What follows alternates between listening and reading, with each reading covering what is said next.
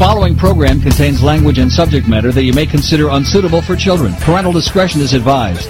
Greetings, Earthlings. This is Captain Smell So Good of the Starship Smelly Prize with my international co-host, Cyanide. And when we're not soaring through the cosmos looking for alien chicks, we're hanging out in the nuttiest head on and off the internet. That is the Jackal Head. Are we ready to blast off?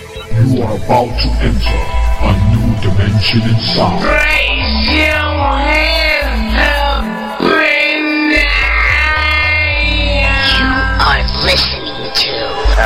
Highness the Jackal. I'm going to pass the reins to Mr. Jackal, the new king of radio. What the heck happened last night? Hang on to your hats because you're about to go on a heck of a ride through time, space, and the multiverse. How do I reach these kids? Atlanta, Georgia, Greensboro, North Carolina, Charlotte, North Carolina, Chicago, Tampa, Florida, Miami, Dallas, Texas. I don't care where the city is. How do I reach these kids? And with all the high-tech gizmos these days, The biggest trick the Jackal ever pulled was to convince the world that he doesn't exist. I reach these kids. The Jackal.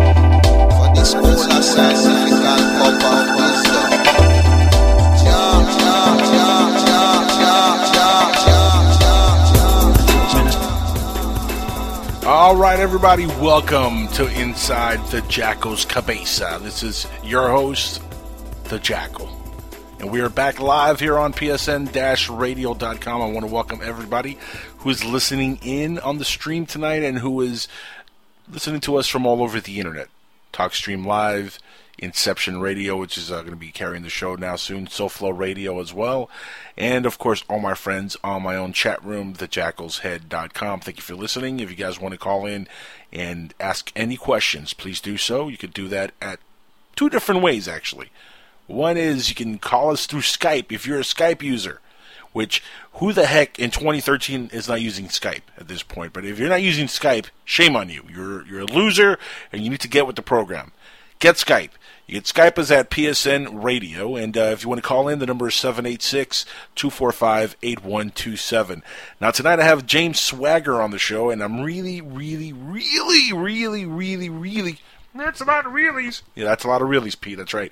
Really looking forward to having this gentleman on. He's a really cool guy, and uh, he's actually a host now here on PSN Radio. Great show, too, Capricorn Radio. Uh, everybody should check his show out. Uh, we're going to have him on the show, and uh, we're going to talk to him about everything inside his head. That's right. We're going to peek inside James Swagger's head, and we're going to get our swag on with James Swagger right here on Inside the Jackal's Head. That's going to be in about 30 minutes. I just uh, want to let everybody know that right before this show, Jamie Havocan, who's uh, just rejoined PSN Radio, does this show Inception Radio, and a great show. I mean, really, really great show. And uh, I was lucky enough tonight. He was asking me if I wanted to uh, co-host a segment with him, and uh, I had a really great time co-hosting with uh, Jamie. It's like old times. Me, see, Jamie and me go back, way back, like babies and pacifiers. But we go way back. We used to co-host together, and being back on air with him was uh, was just really great. So loved being on air with him. And kind of a funny thing happened. We're on air, and we're talking to his guest, uh, James Carmen, who he, he had on and they're talking about the Hidden Hand, the movie that uh, he's promoting. And as we were talking, about halfway into me being on air, I realized, oh, this is the same guy I just booked for this show coming up in November. And I didn't want to say nothing, you know, because I don't want to just throw off the conversation because you know James Carmen is a very interesting fellow, and uh, so I just kind of stayed quiet and very funny. I don't have the audio now, but I will have it later as soon as uh, Jamie puts the archive up, uh, where where uh, Jamie asked him, you know, what other shows are you going to be on and and whatnot, and James goes on. This is uh, a list of shows he's going to be on in the near future to promote. Uh, you know, speak, speaking engagements, and he says, "And this feller Angel Espino's show." Oh wait, I think I'm talking to him now. That's right. So just to promote that, uh, coming up November 10th, officially, I could say that James Carmen will be on the show. Uh, and it was funny having, you know, talking to him for a few minutes here on uh, Jamie's show, but uh, he's a really interesting guy. If you guys uh, look up his website, if you have a chance, it's uh, the hidden, well, actually, it's not the, it's just www.hiddenhandthemovie.com. Once again, that's uh, www.hiddenhandthemovie.com. So check that out. Uh, I haven't seen the video yet. I'm really looking forward to watching it and uh, checking it out. Uh, Jamie was looking at it and he was telling me how incredible it is. And uh, it's, I mean, the, the, cast of people that he interviews or talks to in, in this video is pretty interesting. I mean, there's a lot of really, really interesting folks that he goes on and on about here. Uh, to me, the most important one I think is Dr. Edgar Mitchell. As you know, he's the sixth man to walk on the moon, astronaut, uh, all that stuff. And uh, if there's anybody out there who has the credibility in ufology, it'll be Edgar Mitchell, I think. Uh, so that's uh, going to be an interesting interview in November with, uh, once again, James Carman. but tonight we got another James. We have Mr. James Swagger. And like I said, we're going to get our swag on with Mr. James Swagger pretty soon as uh, we talk to him, and uh, we're going to discover what Capricorn Radio is really all about. Like I said, they just joined the network here a couple a couple weeks ago, and uh, it's really, really a good show. I, I recommend everybody check and check their show out. Uh, in fact, if you go to the uh, website, which by the way, sorry, I had to burp there. Um, I just wanted to to mention real quick. Uh, another funny thing that happened regarding the website, psn-radio.com. Everybody, please make their way there if you're listening through Shoutcast or wherever, and check out the website. It's a very simple website. A, you know, I, I, made it user friendly because I used to get a lot of complaints from the listeners that the uh, the button uh, that played the audio automatically played. And they're like, you know, Jackal, please, it's auto playing and it's driving me crazy. Then I go to the chat room and I got, you know, I got two people and this and that. And so I take off the autoplay from the from the thing because people were complaining about it, right? So I put a, a, nice simple click to play tab right on the front page, which takes you to the chat room, so you can go into the chat room and you can press the player yourself and turn it on. This way, nobody is pulling your arm or anything like that. You could just go in there and click the little play button, boom, and you're on the air, right? And you can start listening to what we're talking about here. And then I have people not complaining that the auto player is not playing.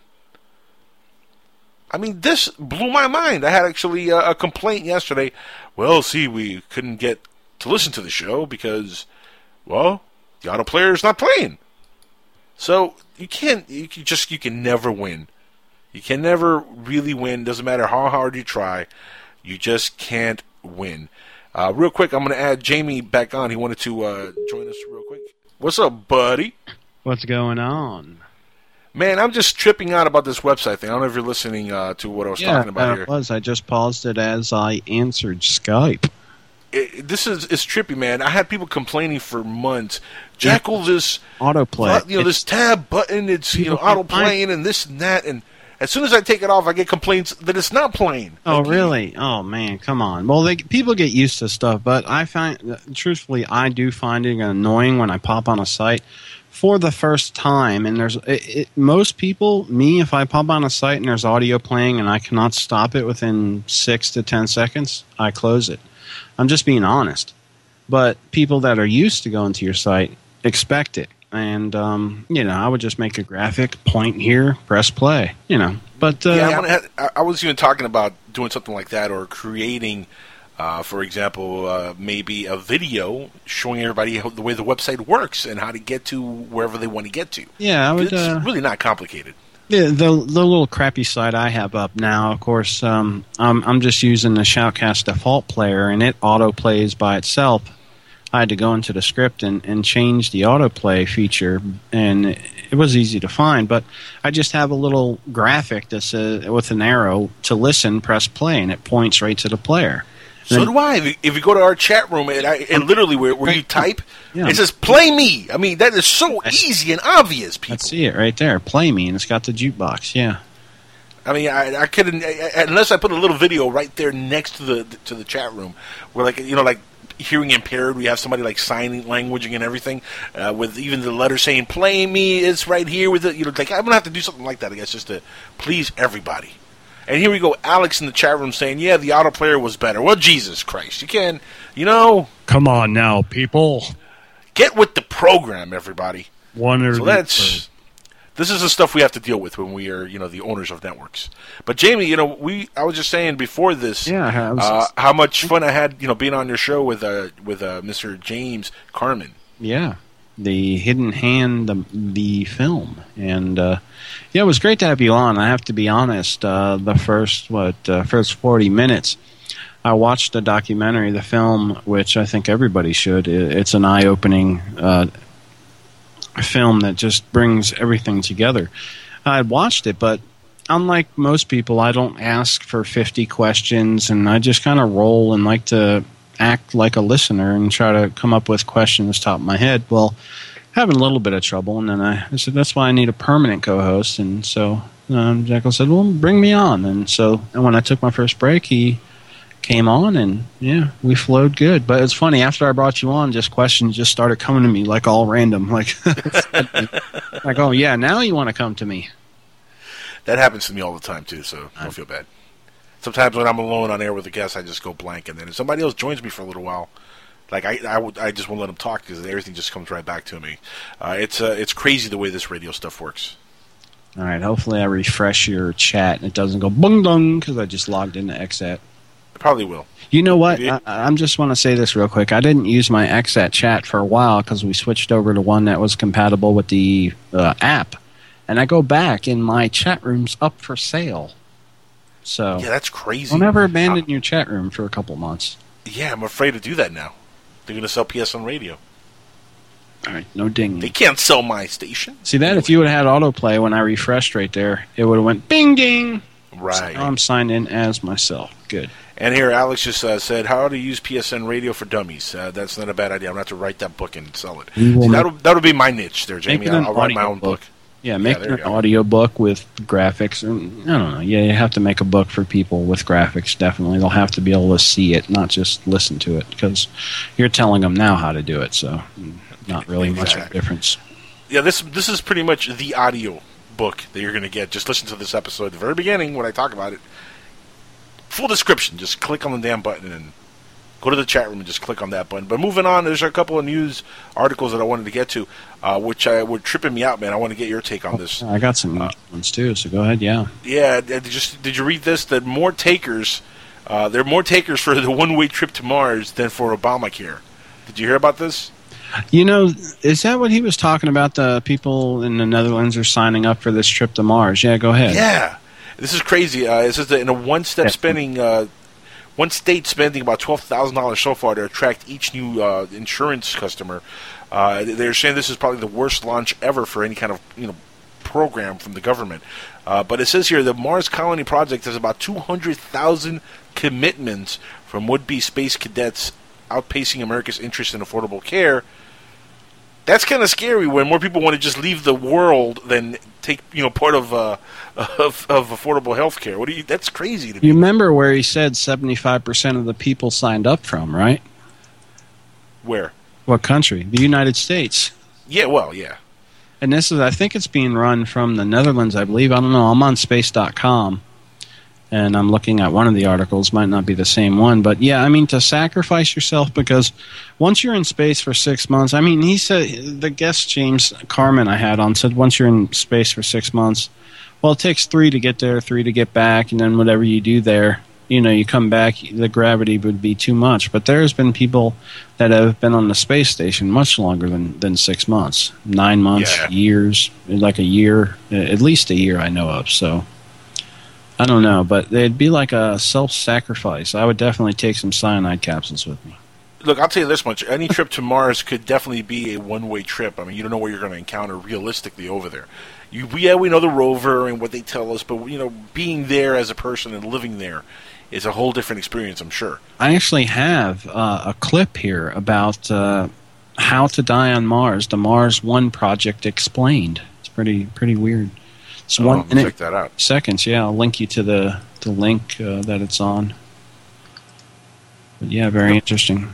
Now says here, check this out. Says a startup venture recruiting people for a one-way, 43 million mile trip to to live on Mars has generated more signatures uh, than the all Obamacare healthcare plan.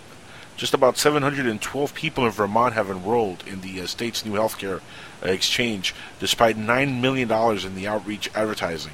That, now, see, that's crazy to me. Why are they spending this much money on something that everybody knows that we need? I don't know. I mean, everybody is aware that there is already a health care plan. Everybody knows that Obama Yeah. care is already a law. Pretty much that's common knowledge at this point.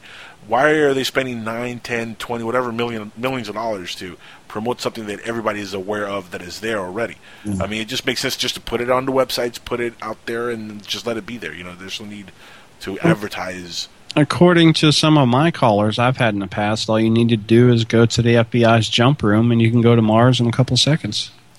That's true too. Yeah, I'd like to actually take that trip myself. You know what? I think I'm going to sign up for that trip to Mars. I have nothing to lose. Uh, 165,000 people have signed up. I, I don't know if they're still taking applicants or not, but yeah, sign up, man. I'll tell you what, though, it'll be an interesting episode of Inside the Jackal's Head live from the Red Planet. That would, and uh, yeah, your co-host would be here on Earth. Yeah, probably. Uh, it, it's I don't know if they're ever, at least not in our lifetime, or we're ever going to see men on Mars. I think we. Uh, but it would be so interesting to see that, man, to conquer that, because that's a long mission. It really is. I know there there is that chance that you know there's a point where the planet is really close to Earth, and it might take like three or four months just to get there. So it's not that long of a trip on the way there. But still, to live on another planet when it does move away from the Earth, it is very far away. To if you have to escape the planet, there's really no way out of there. It might already be occurring if you think about the technology that we supposedly have. You're supposed to imagine what you you think we have, and then go 40 years beyond that. That's what we really have. Who knows? That's true. Out there, I mean, they after the space shuttle was retired, they brought out like this miniature space shuttle that they never talked about, but you know had three point something trillion dollars put into the making of the damn thing. Well, yeah, there's always that rumor that uh, the government's what 100 years ahead of uh, the Yeah. current technology. Yeah, I mean, you think about it, the stealth plane was released to the public. Uh, the you know they were released before I was born, so the technology we have now, you know, we were probably flying the stealth bomber in nine- 1880. I doubt that. I think uh, most technology Probably somewhere. Actually, probably a little bit sooner than next. In the late 70s, early 80s, that people were reporting already what no, I said later was 80, 1880. oh 18. I was saying you meant the 1980s. I was like a little bit earlier than that, actually. Uh, 70s, perhaps. Yeah, the stealth bomber. I don't know if it was that early, but uh, No, no, it was it was um, for sure. 1980 is when um, it was at least flying. It's when it replaced the um, the um, um, what the hell? well, yeah, but they were doing tests way before that. yeah, oh yeah, for sure. Way, way before So that. at least you know that's when at least it was flying by the the latest or earliest, whatever. Now, here's a crazy, bizarre story. I don't know if uh, you're familiar with with uh, hip hop artist CeeLo, Oh. CeeLo Green. You know CeeLo? Very well. He also Well- goes by the name. What was that song he sang? It was uh, I don't know. Go ahead. This is crazy, and uh, like we didn't see this one coming. But CeeLo Green was recently charged with supplying ecstasy Oh, really? and could face up to four years in prison after being charged Monday, with this past Monday, with uh, giving a woman ecstasy. The Voice uh, mentor, uh, who's 39, was charged with uh, felony count of furnishing a controlled substance to an unidentified 33-year-old woman on July 2012. According to a statement issued by the Los Angeles County District Attorney's Office, Green, whose real name is Thomas DeCarlo Calloway, was allegedly uh, dining at a restaurant in downtown LA when the woman was slipped her ecstasy. According to a statement, the two uh, later went back to the woman's hotel room. Prosecutors uh, declined if uh, any sexual activity happened, but probably did. Let's just leave it at that. Well, you know, Gnarls Barkley is CeeLo Green. Gnarls Barkley is CeeLo Green. Is that? Yeah, Is that Have real? heard that song? I know. yeah, I've heard. Well, uh, yeah, but I didn't even know that was really him. Really? Yeah, that is him for real. Look it up. I'm gonna, gonna look that up. Yeah. But that's crazy. So uh, CeeLo Green might be going to prison for a while. Huh. So much for his seat on what was he on? Was he on American Idol, The Voice, something? He was on something. On The Voice, yeah, he was on The Voice. I don't watch that much of that kind of stuff, but I know he was doing something. I wonder. No, never mind. I'm not going there. Like we like, look, there's a, let me tell you something. Every rapper or every uh, hip hop mogul or artist does drugs. There, I said it. Yeah. They But- just do. You know, just you kind of got to just kind of got to look you know away and just uh, let it happen because it's going to happen. The the whole music industry, the entertainment industry, is drug riddled, man. There's not much we can do about that. Right. Those guys are all lost. I mean, every single one of them. They don't even have to pay. The stuff just gets thrown on stage. Please try Yeah.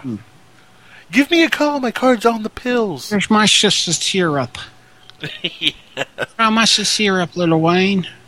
And here, one more uh, report that I wanted to get to before we uh, move on for commercials and then get our guest of the evening, Mr. James Swagger, who's going to again be with us at the 30 minute mark. Uh, Arnold Schwarzenegger reportedly is trying to change the law so he can run for president. Nice. You heard about this? No, I haven't. Not yet. Says here, action star and former California Governor Governor Arnold Schwarzenegger has been lobbying for support to change the law to allow him to run for president in 2016. Now, this is according to the New York Post. Uh, it says here, we're told Arnold has been openly uh, talking about political ambitions that he has while in New York to promote his new movie uh, with Sylvester Stallone called Escape Plan. One source said that Schwarzenegger has been talking openly about working on getting a constitutional rule changed so he could run for president in 2016, and he was really serious. He says he is ready to uh, file legal paperwork to challenge the rules. Now, I don't know how I feel about that. You know, I love Arnold's movies. I, I'm a fan of his work, but are we ready to have a foreigner who's known to be a foreigner? Because you know, there's rumors about Obama, obviously, for years. Uh, but as far as we know, he's born in Hawaii and he's American. Uh, but are we ready for an, a person from Austria, Austria, Austria. to be the president of the United States of America? I don't know if if this country's ready for that, Arnold. i he's going to have a hard time uh, getting this constitutional rule changed. I think Yeah. it's a crazy idea, though. President Schwarzenegger. Just got some feedback from the show. Uh, great show, Jamie. Thanks for having me on. I'll let you know about the Orlando thing and look forward to the upcoming show. So, yeah, good feedback. Yeah, Yeah, James, James, Carmen was a good guy. Good hmm? guy to interview. I can't wait to have him on here next month, November 10th. Yeah, it's a good thing that, like, you know, I didn't say, hey, I got this guest on tonight. He said, wait a minute, I have him on too. So we definitely have to cross reference. Maybe we should throw together like a mutual calendar. That's not a bad idea. you know, face where I do all my events on Facebook mostly, and uh, that's actually a really cool place because it has a calendar, and if you do yours, and you know we're linked up, I could see your events as I put, post Well, I mine on also. one. I started a group called uh, like something radio shows, and I was hoping uh, all the different radio shows would kind of join it, and then there would be one calendar where people could see who has who, so that they don't override each other. Because I'll tell you, there's been times, even on you know my network, that uh, where there was uh, the same guest back to back the same night, and then the next day. So it was just crazy. Wow. People need to communicate. No kidding. Well, at least we're spaced out uh, at least a week. Oh yeah, that's so we're good.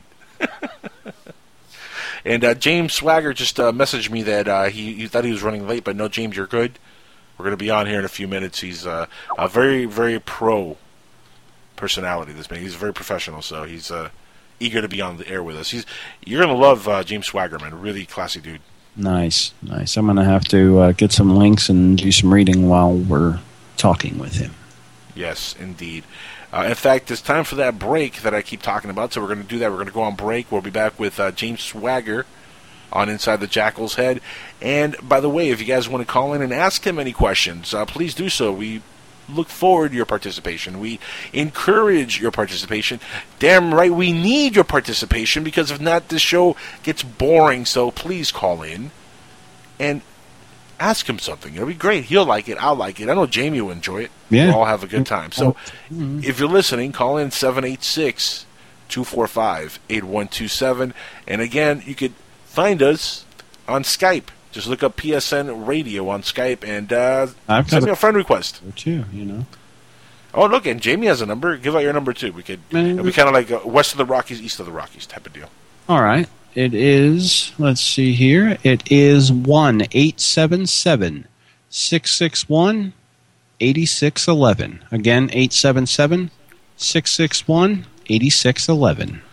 There you go. You're listening in to Inside the Jackal's Head here on PSN Radio, SoFlo Radio, and Inception Radio with Jamie Havican over here. Indeed. We'll be, we'll be right back. Just go, slow and low, that is the tempo.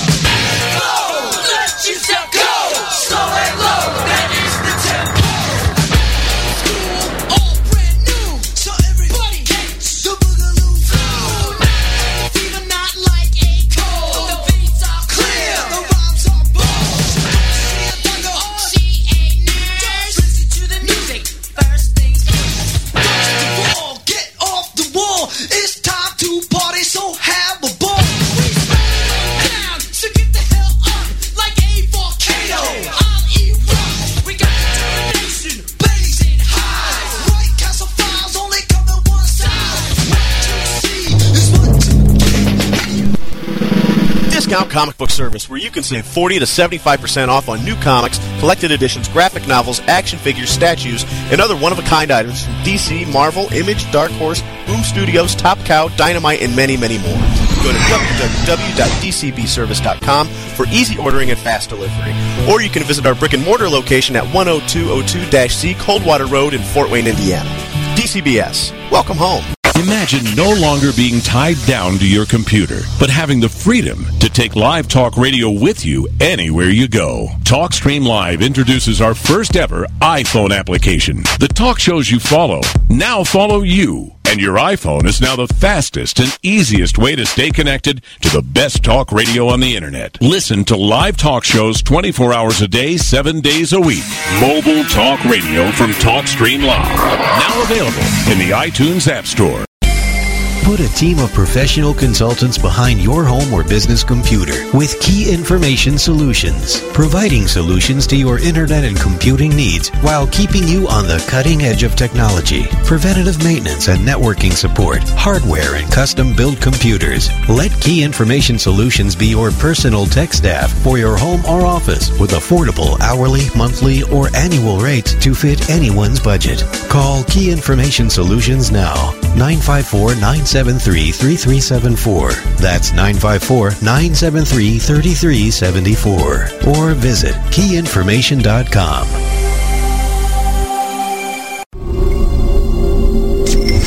Four thousand seven hundred thirty-four UFO sightings in two thousand seven.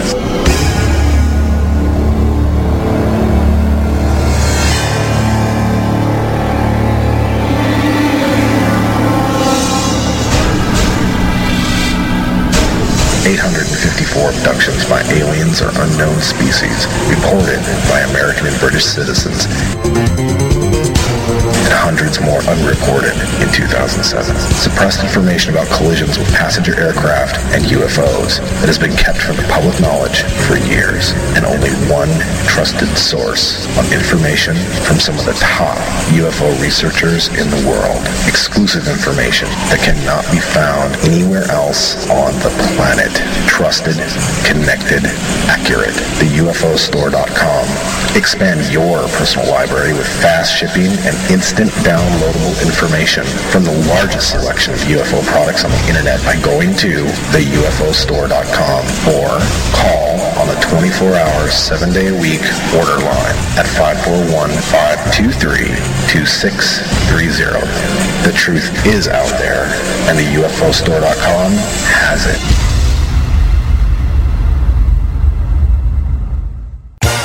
This is George Rodriguez, and Boca Brian is forcing me to encourage everyone to listen to all of the other shows on SoFloRadio.com. No, I'm not. You're making me do this because nobody's listening to any of the other shows. They uh, they suck, and you don't want to listen. Turn it off now. Where are we? Hi, everybody. This is Such Coleman. You know, SoFloRadio.com is like a scab. don't eat it. What does this computer do? It tunes into SoFloRadio.com. and also makes a nice doorstop. Elizabeth Taylor, movie legend. We lost her too soon. Gone, but not forgotten. Now, you can own an authentic piece of movie history. Elizabeth Taylor's Ashes in a small commemorative urn. Remember, remember. I want you to forget me, please. For just $29.95 plus shipping and handling, we'll send you an ounce of real superstar soot. Elizabeth Taylor, movie legend. You can have a piece of her forever. Command performances leave me quite cold. Call today. Hurry. Quantities are limited.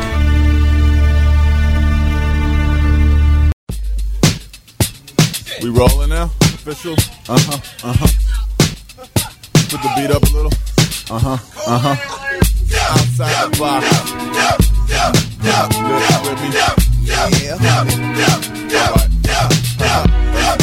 Some cats grow by the laws of the wild. Some learn slower and lag in the mud. Some stand up in defense of a style. Some let the big dogs eat them up. Exactly 11:35 p.m. on January 21st, I fell asleep sound. At exactly 11:35 p.m. on January 21st, some shit went down. Now, Benny was a New York City graph kingpin. Five borough fame guaranteed to itch pigskin. Rated near the Brooklyn Naval Yard. Jookston undercover. When they asked him what he fled, he said, You're fucking up my cover. Okay, Jose's working in a slaughterhouse. Said he's living in the hood, but he wants to get his daughter out. Slipped off a ledge and fell into a machine. Another dead immigrant. That's the American dream. Miss Molly helpless. Made a penny with a data entry temp gig. Overqualified, but the rent stick. Red brick bash with a text brick green. Like All right, everybody, we are back live on PSN Radio. This is Inside the Jackal's Head, and I am joined by my co-host of the evening, Mr. Jamie Havican, of course, of Inception Radio. Say hi, Jamie.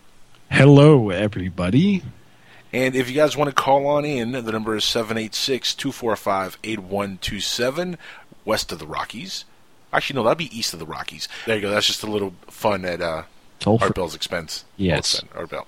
Good guy. Check out his radio show, Dark Matter Radio. But you know, right now we're joined by Mr. James Swagger of Capricorn Radio. How you doing, my friend? Welcome to Inside the Jackal's Head. Well, thank you, and uh, thanks for introducing Capricorn Radio. You're the first one to ever do that. I'm usually introduced as the author, but You are the author as well. Uh, tell us a little bit about your books. I want to introduce you as the host because people are going to be hearing your voice here on PSN Radio on a weekly basis. You've already uh, done a couple shows on the network, and I'm pretty sure people are going to be like, "Wait a second, we hear this guy on PSN, Jackal. What are you trying to sell here?"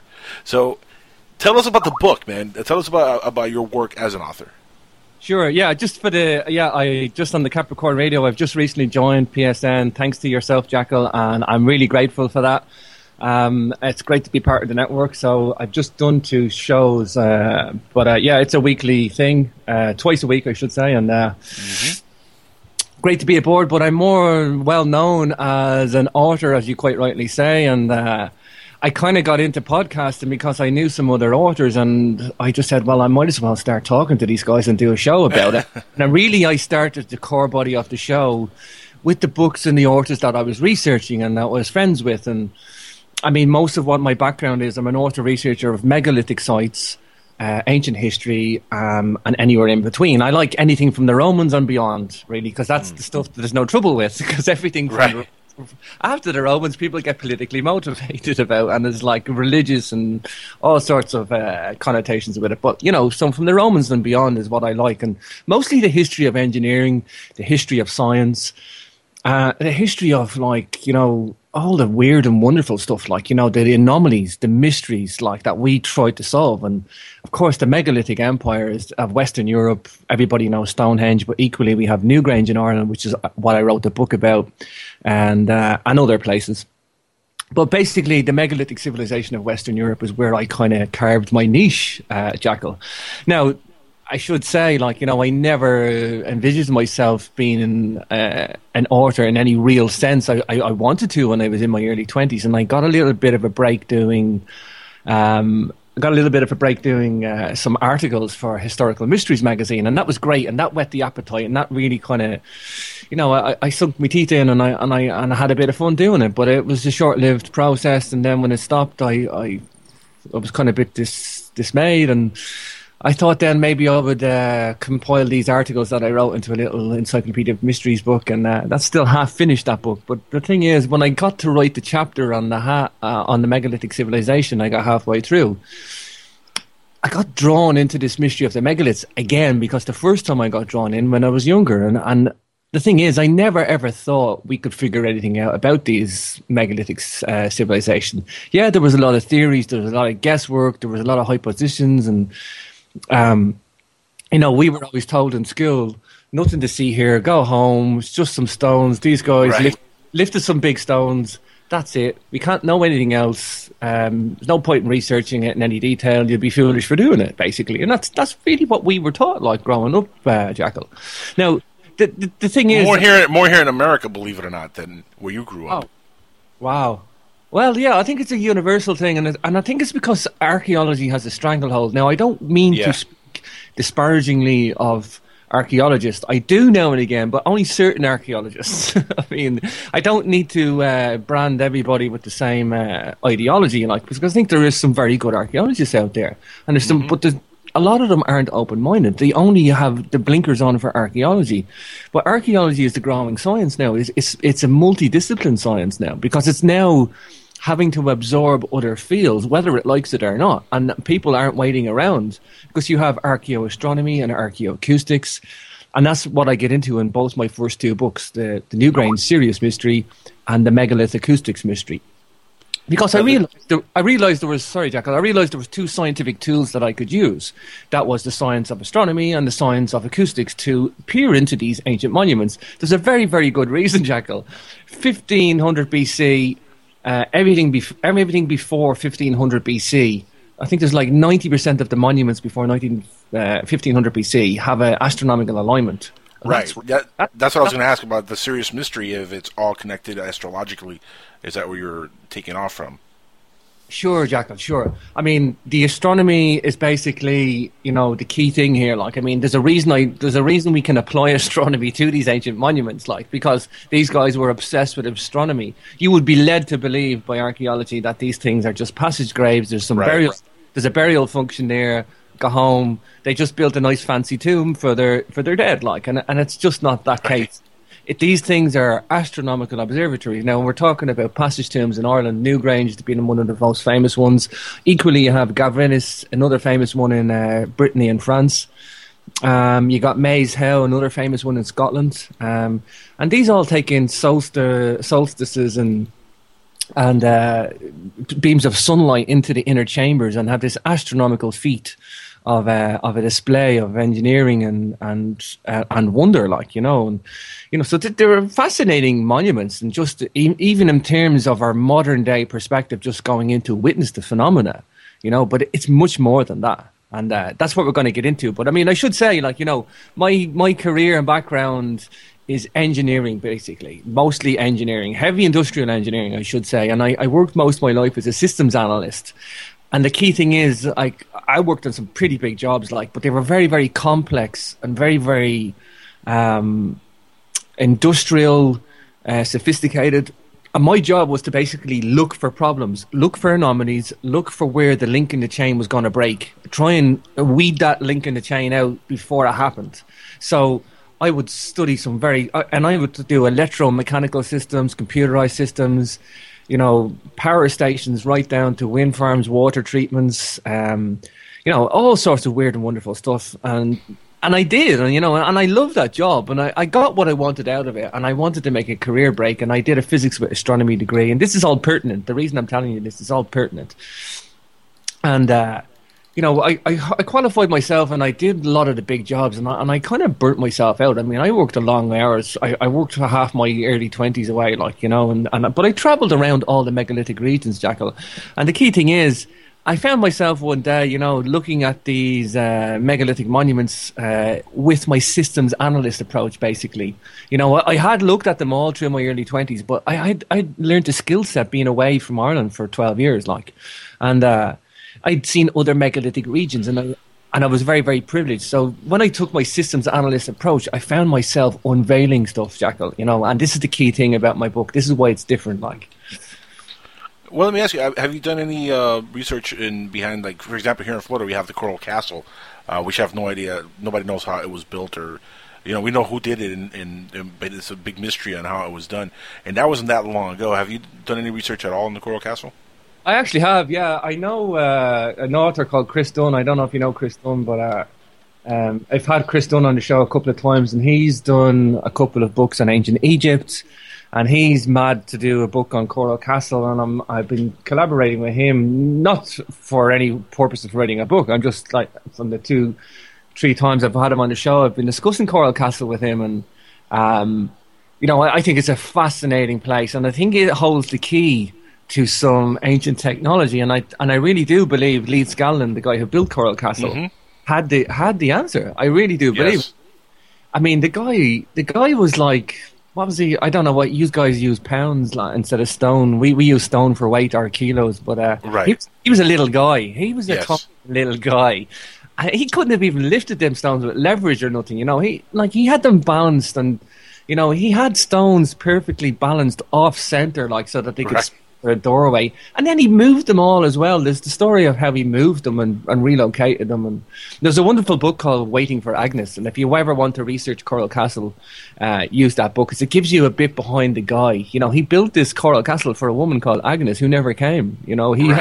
It was a love story as well as a megalithic scientific mystery wonder. Like you know, it's got everything in it. Like, but No, you know, James, you know, it's crazy. That's one of those stories that always makes me realize that human beings can, can be very, very creative in, in doing whatever there is. And this guy discovered something that goes, I think, all the way back to when the pyramids were created. Because I, I, you know, I'm not sold on aliens coming down and building the pyramids for us. No, I think we created pyramids. Mankind, I think, did it. But there is some technology there that they used that we just has escaped us. Sure. You know, and the thing is, uh, yeah, I mean, he he always professed to have known how the ancient Egyptians built the pyramids. Right. You know, Yeah. and he he just threw that out there, like you know. But I I do wonder why he never let it out. Why he kept the knowledge to himself. Like, maybe he just didn't expect to die. He did die relatively young, like so. Maybe he was going to pass it on one day, but you know, I think he had. He, he talk about this little black box that he had, uh, Jackal, where you know he was transmitting uh, frequency, and I think he had some Tesla technology on the go. Um, I think if you really want to get into the science of what it was, I think he had non-linear fractal resonance. That's the actual. That's it's it's above most people's head, even sophisticated mathematicians and physicists. Like you know, that's that's basically the key. That's what there's a reason for for why I say that. But I mean, I looked at the acoustics, and the ancient Egyptians were using acoustics and frequencies. You can have acoustic levitation in the laboratory now.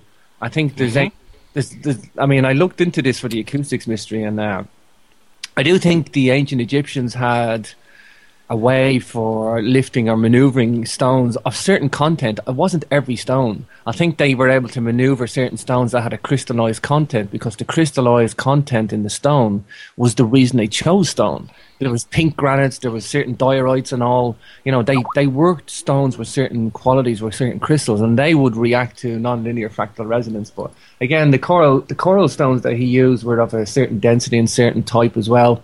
You know, they talk about him having this little black box on a tripod. He could have been levitating the stones for all we know, Jackal. You know, and I'm Most likely, yeah.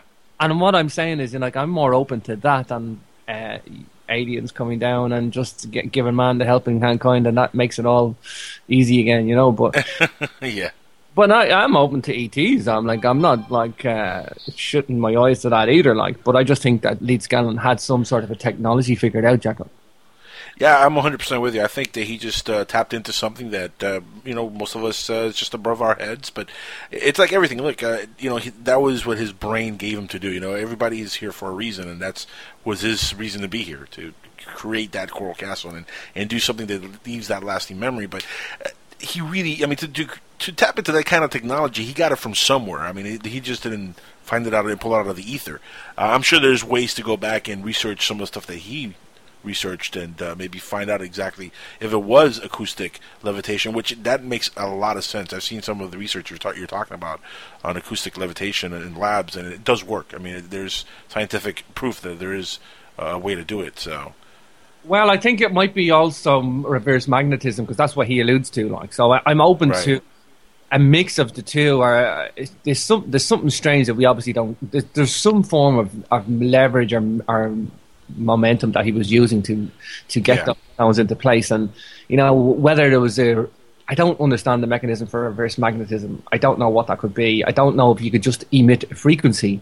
Um, but there was all strange devices in his workshop. You know, it was techno- it was technology that he had to do it. Like you know, um, but yeah, what a weird, fascinating story. And on your own homeland, guys, in America, America is I've never seen America America being so full of mystery at the moment. You see Amer- America History on Earth. I had Scott Wolter on, and you know, there's so many mysteries up, especially on, on your side of the uh, East Coast, America. Like you know, you guys are riddled with it there, from Miami, Coral Castle, right up to Maine and uh, up the top. Like, Oh, definitely. Yeah, no.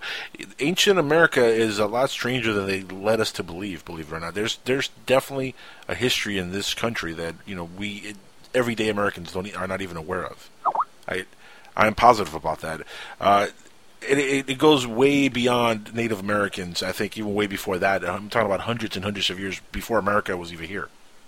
Oh, There's yeah. definitely a, there's a rich history in this, in this land. Um, it, it's it's slowly, and I think over time, James. Do you think we're eventually? You know, there's a lot of uh, talk about disclosure in the UFO community, but do you think there'll be a disclosure on the exact history and the knowledge that we have of the history in this country here in America? Wow, that's a beautiful insight right there, Jackal. You know, I think we should do because somebody asked me a question the other day, Jackal, and I went, I was talking about the giants going missing from the mounds in East, East Coast America, in Ohio Valley, and that, and the famous Smithsonian Institute. Uh, it keeps losing so many valuable artifacts. Like I would have that institution dismantled just on negligence alone, if that was me. But it's not negligence. The stuff's getting disappeared because it doesn't fit with the paradigm. I don't think they wanted to fit with the paradigm. And then I had somebody ask me a very valid question: Why would they do that? You know, is this a conspiracy? Like, and I went, it's much more than that. I think we need a disclosure on it because. I mean, I, I I think they would. I think the powers that be would do that more so, Jackal, than they would UFOs. Because if they, if if they, if they can harbour the true facts of ancient history, then you don't know who you are. You don't know where you're going. You don't know where, you know, and that's more. That's more important than anything. Like you know, I James, mean, what's that? What's that saying? If you don't learn from the past, you're condemned to repeat it. And if uh, there was a, civiliza- a civilization that we could uh, figure out what happened to them if they lived thousands of years ago and they blew themselves away or something, there's you know there's a reason to go back and, uh, and do some of this work. Like for example, Jamie just brings up here in Skype chat uh, the Miami Circle. Which again here in Miami, the Miami Circle, uh, you know that's a discovery that uh, happened not long ago. Also, uh, that's an incredible discovery in itself, and that tells you that there definitely is something uh, to the ancient past here in our own land in America. Many don't even know about the Miami Circle, and Yeah. There's a lot of strange things. I think I showed you that I found here in Florida just on Google Earth, looking over the state. Strange structures in the middle of nowhere, like 40 miles away in the middle of nowhere, but they're symmetrical, look like something. So Wow. I'm doing a tour next uh, March in the Ohio Valley of the uh, burial mound, Serpent Mound, and all that. And I'm definitely going to be doing a, a personal uh, trip from Miami straight up to uh, Maine, as many of the stuff on the East Coast as I can. Because it's like, I, I- I'm, I'm not going to get a chance to be over there. And when I am, I'm like, you know, I'm going to make the most of it. But uh, yeah, Miami Circle, somebody had sent me a link for that uh, as well. And I'd looked into that. And, you know, I think, I really do believe at this stage now that uh, I have an offer to sorry, I should say I have an offer to go to Dennis Stone on the American Stonehenge uh, that was on America Unearthed. I'm going to get him on the show uh, not too distant future. Uh, cool. And there's the American Newgrange that they call as well up in Maine, up that way, and you know all these chambers. And one of them goes to 2000 BC, and there's there's mounds going to like 3000 BC. And I really do think, um, from my research and and when I looked at Newgrange Sirius Mystery, I, I thought like you know naively I would just apply some astronomy and figure out these monuments. And of course the biggest question was anybody's going to want to know who was these builders like who was these megalithic guys? And the answer is much more uh, mysterious and beautiful than I would ever thought. And I really do feel now at this stage that there was an ancient seafaring nation of race of people if you want to call it that circumnavigating the globe um, and I think, you know, Ireland and America were two hotspots. I think they were in the Atlantic somewhere. I mean, I allude to this at the end of the book, the who were the builders like, but uh, this, I mean, I do think that there was a sunken landmass there. I'm pretty, I don't think this was the only sunken landmass. I don't think it's the only one location. But I well, think they found several. They found in Japan. They found uh, sunken cities. Yonaguni, yeah. Yeah, I mean, Uh, they found several. Even in Cuba, my land, by the way, uh, out, the, out the shores of Cuba, they've uh, they've gone pretty deep, and there there's uh, stuff down there, pyramids and all kinds of things down there. Uh, which that tells you that this world that we're living in has probably gone through several cycles of uh, life forms living on the surface that had somehow ended up buried deep within the earth. Uh, which makes perfect sense that the continents are constantly moving. That you know, land does form and transform and change over time, especially if a planet's been here for four point whatever billion years that it's been here. Uh, there might be a lot of transformation in a billion years. What do you say, James? Oh, for sure, for sure. Oh, just on a on on, on the Atlantic, uh, I did a show on the uh, Azores pyramid there. Have you seen the pyramid that was on Earth? yeah, no, there's been a few pyramids on Earth. That, Yeah, that's not the well, only uh, one. Yeah, it's not the only one, but there, there, there was one recently uh, that looks very much like a step pyramid. It looks like the pyramid of Kukulkan. The in, uh, pyramid? No. No, I mean, sorry, Jamie. Uh, yeah, no, there's this pyramid found off the coast of the Azores by a guy Oh, doing. okay. Okay, gotcha. Yeah, he was doing uh, sonar testing, um, and he and he has a sonar image of it. But it basically is this, the base of a pyramid with the steps going up to a flat platform, much like you would look at the Kukulkan pyramid in the Yucatan Peninsula, El Castillo, it's called, and uh, you know it just looks exactly like that from the air. Only the, the only difference is it's underneath the water. Now the Azores Plateau is basically a raised, elevated plateau, and that was above water in our not too distant past. Um, so you know, here we have again another pyramid in the Atlantic. There was one off in, in Bermuda as well. But the key thing about the one off the Azores Islands is that uh, it's got a square base of eight square kilometers. Like it's a monster. Like it's an absolute monster. Like you know, and you know, I'm I'm a proponent for this sunken landmass, and uh, I, I allude to the end of my book, The Newgrange Sirius Mystery. I wanted to narrow down, and I, and, I, and I don't like to go into mythology too much. Not when I was writing the astronomy book. I have done a bit more on the second book, my Megalith Acoustics book. But I mean, geologically, you have a sandbank. You have a sandbank off the coast of Ireland called Porcupine Bank. It's on the Rockall Trench. It's another raised elevation plateau. It runs around the west coast of Ireland from Galway to down to the bottom of Cork. But uh, in around Porcupine Bank, it's an, it's a raised bank on this trench, and it's called Porcupine Bank because it looks like a porcupine's bank, basically. It's not a very illustrious name, but here's the thing: there's ancient maps showing this mythical island called Hy Brasil, H Y space B R A S I L, Hy Brasil, uh, and Hy Brasil was known as the other Atlantis, basically. You know, it's this other, the other Atlantis is his nickname, and Hy Brasil has been on ancient maps, several ancient maps, going back to the Middle Ages, back into antiquity. Oh, and, yeah. Wow. and not only that, it's actually shown as two islands split in two, and it's an island, uh, two islands the size of Greater London, like maybe twenty miles in diameter. Um, now the thing is, it's located exactly in the same location as the Porcupine Bank sandbank, which like basically means that Hy Brasil was there when sea le- levels were lower. But not only that, the ancient Celts they wrote they, they inherited the megalithic monuments of Ireland. There was a crossover of about 500 years because the megalithic builders were in existence from 5000 BC to 1000 BC is when they died out and disappeared. But then the Celts came in about 1500 BC. So, and that's really when they started to appear. I mean, they didn't really come into existence properly till about 1000 BC. So they were just at the tail end of the megalithic builders. So a lot of what we know, or anything of the ancient sites, the megalithic sites of Ireland, I mean, there's a lot of mythology from Celts, like, and they talk about the the builders called the Tuatha De Danann. That's who they that's who they attribute uh, these builders of the megalithic monuments as the Tuatha De Danann, which is Gaelic basically for other race of people or the people of people. That sometimes we're translated as the people of the goddess of Danu. Another the, the tribe of Danu or the people belonging to Danu. The tribe of the tribe of Dan. Yeah. Now the thing is, I mean, they were literally denominated as another race. They were another people, another race, Right. and they were an occupying force to Tuatha. And they came from the Western Seas. That's where they said they came from. They said they came from this mythical land that appeared from the sea and disappeared into the mist. Now, you have to understand Scotland, Ireland, we have this strange mist in the sea, and it's it's picturesque, it's beautiful, it's tranquil, it's uh, dreamy, romantic, you know. But if you can picture an island just off the coast in the mist, it would basically appear and disappear, like you know, it would just uh, appear and disappear. And this is where the old Celtic tales. But I mean, you know, in the Western Seas, we don't have that anymore because Porcupine Bank's underneath the water, and I really do believe like that's our best candidate.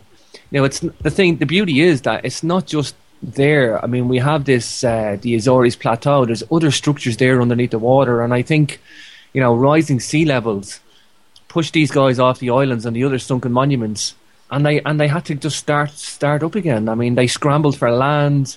And the two most natural landing bays when you hit Western Europe, if you're coming from a sunken landmass in the Atlantic, you have to reverse engineer this, guys, and look backwards. Like, I mean, the first two most natural landing bays you're to hit is Sligo Bay and the Gulf of Morbihan in Brittany, and that's the two biggest concentrations of megalithic monuments. You know, Sligo Bay has got 5,000 uh, archaeological sites in around Sligo City and, and, and, and, and beyond. And uh, same as uh, the Gulf of Morbihan, all the stone rows of alignments, the big giant megaliths like of uh, Brittany are all in around the one region, pretty much like, you know. And it looks like they hit this western coast of uh, Europe and they just set up camp again. They try to, and, and it looks as well, there's two waves as well, because you see two waves of monuments. There's monuments dated in Ireland to 5000 BC, and the other ones in between 3500 and 3000 BC. So there's a 1500 year gap there, Jackal and Jamie.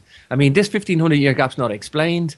There's clearly two waves of building, same style, same structure, not so much art in the 5000 BC, but in the 3200 BC, we see art appearing as well. But I mean, there's an ancient megalithic cemetery in Sligo called Carrowmore. I don't go into that in the book, but there's a reason for that because there's no art. It's pretty much decimated, but I mean, it's a 5000 BC monument, you know, uh, megalithic complex. There's maybe 100 tombs or so there, all various states of decay. Well, equally in Brittany, we have a 4800 year BC date on some of these monuments. Now, that's deep antiquity now. That's pretty, pre- you know. But then we also have this popular uh, date of 3000 BC for the most of the monuments, but there is an early date there, and that's the key thing. And they're both popping up in these two natural landing bays, and like, it doesn't take a genius to figure out, like you know, that these guys all hugged the coastline. These guys were seafarers. You have to Right. understand that. I mean, they they only stuck to Western uh, Europe, basically, or, or Southern Europe, but all along the coastline. It was all coastal stuff to them. These guys came by boat. We know they came by boat because they basically have monuments in Scotland and monuments in Ireland and monuments in Western Europe, and it's the same style, the same art, the same solstices, the same internal features, the same, you know, logistics. You know, it's like the same The people, same designers. same designers, yeah, the same people. Yeah. All this, like, so we know it was the same common hand of influence. The question is, did they have rudimentary contact to and from each other, or did they all come from the common source and then hit the lands and have no contact? E- either way, you know, they they did it by boat. But I like to think that they came from a common source and that these guys were, you know, refugees. Like they were fleeing, they were refugees because of the rising sea levels. The refugee by boat theory, I call it. But uh, That makes sense, and that also, I think, will attribute to all the uh, history of uh, having a great flood on this planet, which would just really be the rising sea level and some society losing uh, their land. Oh yeah, the rising the rising sea levels and the flood. I mean, the flood myths are all around the world. You know, they're Yeah. all around the world, and uh, you know, it doesn't it doesn't get explained why they're in so many places. And I think you know, I think you look you look at like anomalies like uh, the Olmec heads in in in uh, Central America, by the way, and and you know you've got these uh, strange um, like negroid features that aren't attributed. They're they're like a black civilization that did this. Um, and I think you know we have this lost tribe like that went around you know Western Europe, South America, and I think they all came from you know sunken places in the Atlantic. Like I think if you if you think the center of the Atlantic, if you went in all directions, you pretty much would get into the Mediterranean basin. You would get to Western Europe. You would get to America, North America. You would get to South America, and you would go around to this, this uh, it, maybe even to Australia as well. But I think seafaring uh, was the key, and I think there was a, a lost black African race type uh, of people. Like you know, they talk about this black uh, tribe also, and the Hyperboreans were a black tribe, and that they took this hallucinogenic drink. Um, and that they maybe had a temple in the north. The Hyperboreans had this temple in the north, which I attribute to Callanish Stone Temple for three specific reasons. There's uh, there's three pieces of evidence we have that um, there's three pieces of evidence we have that the island that Callanish stands on, the uh, Hebridean island of Lewis, is basically the same size as uh, Sicily, and they say that the island was the same size as Sicily, and they also say that it was uh, a lunar alignment every 19 years to the monument, and that the monument had a setting of the Pleiades uh, due east on a solstice. Now, the thing is, those three pieces of evidence can only fit that one island, and it can only fit that monument at that latitude. There is nothing else at that latitude. There is no other monument or, te- or temple at that latitude that fits that criteria. So, there by elimination, the process of elimination alone, uh, elementary, my dear Watson, like type thing. It's like you know, it can only be that temple. So there, right there, in that key piece of evidence, by doing some research, you can say that the Hyperboreans had a temple in the north that it was most likely, you know, with acceptance, it was Callanish Stone Temple. But they were known to be a black race as well. I also attribute the Dogon tribe in my book and links with the Dogon culture. Who are still surviving today, and one of the great pieces of research and evidence uh, by Marcel Griaule and Germaine Dieterlen. You know, if it wasn't for these guys going living with the tribe for a long period of time, um, great book, Conversations with Ogotemmeli is a is a wonderful book for anybody researching the Dogon. If you can get a copy of it, it's pretty hard to get your hands on. Um, but uh, I, I uncovered some links with Dogon uh, beliefs and Dogon ideology and symbology, and I, I just basically go into that a little bit in the Newgrange Sirius Mystery, but it's there and it's not going away. I mean, you have the same glyphs used in the megalithic art. Now, I will distinguish. It's not Celtic art. People always think this is Celtic. They mix up the Celts and the megalithic builders. They're like, Right. like they're the same people. I will make that distinction, and that's okay. I understand. That's not to put people down. There's a reason for that. They call it Celtic jewelry. You know, when you come to Ireland and, and and people just go, "Oh, Celtic jewelry," and they see all the spirals and all. It's not Celtic. It's megalithic art that they call Celtic jewelry. Like you know, they market it, and like, even ourselves we do this. Like you know, so it's confusing, but it's megalithic art, and the megalithic art you have like a triple water wave glyph, which is synonymous with the Dogon and synonymous with the ancient Egypt. You have the spiral, which is synonymous with the megalithic empire, not just Ireland, but uh, t- typically Newgrange, the, the entrance stone, and it's typical with uh, many ancient cultures around the world, even America. Like you also have concentric circles. You have like what looks like a leaf with the veins of the leaf. You have um, uh, the sun wheel as well, um, which I want to get into today and tie it in with the Halloween uh, uh, element. But this this sun wheel is basically an eight segmented wheel. It's a circle with uh, eight segments on it. Basically, you put like eight, eight pieces of a pie. You know, it's like that's what the solar wheel looks like: north, south, east, west, northeast, northwest, southeast, Right, southwest. right. You know, and at, at our latitude, that's where our sun sets. Like the sun sets in summertime, summer solstice, northeast Right. and northwest, and pr- pretty much. And in the summer, ti in the winter time, it's it rises in the southeast and sets in the southwest. Um, of course, uh, spring and autumn equinox rises in the east and sets in the west. So that's the eight points of the year. And but they had this uh, what we call a solar wheel. I call them Dogon sun wheels in the book. But the Dogon have this sim- symbol as well, and it's not just in Ireland. This uh, this sun wheel. This sun wheel is going back to 3,500 BC, at least that we know of. At least, you know. Question though, about the Dogon. You, you did say they're believed to be of Egyptian descent. Now, uh, were they fleeing because of religious persecution at one point? Uh, That's uh, and the astronomical lore goes back. I know thirty, at least thirty five hundred years. You said, but were they being prosecuted at one point for their astronomical lore?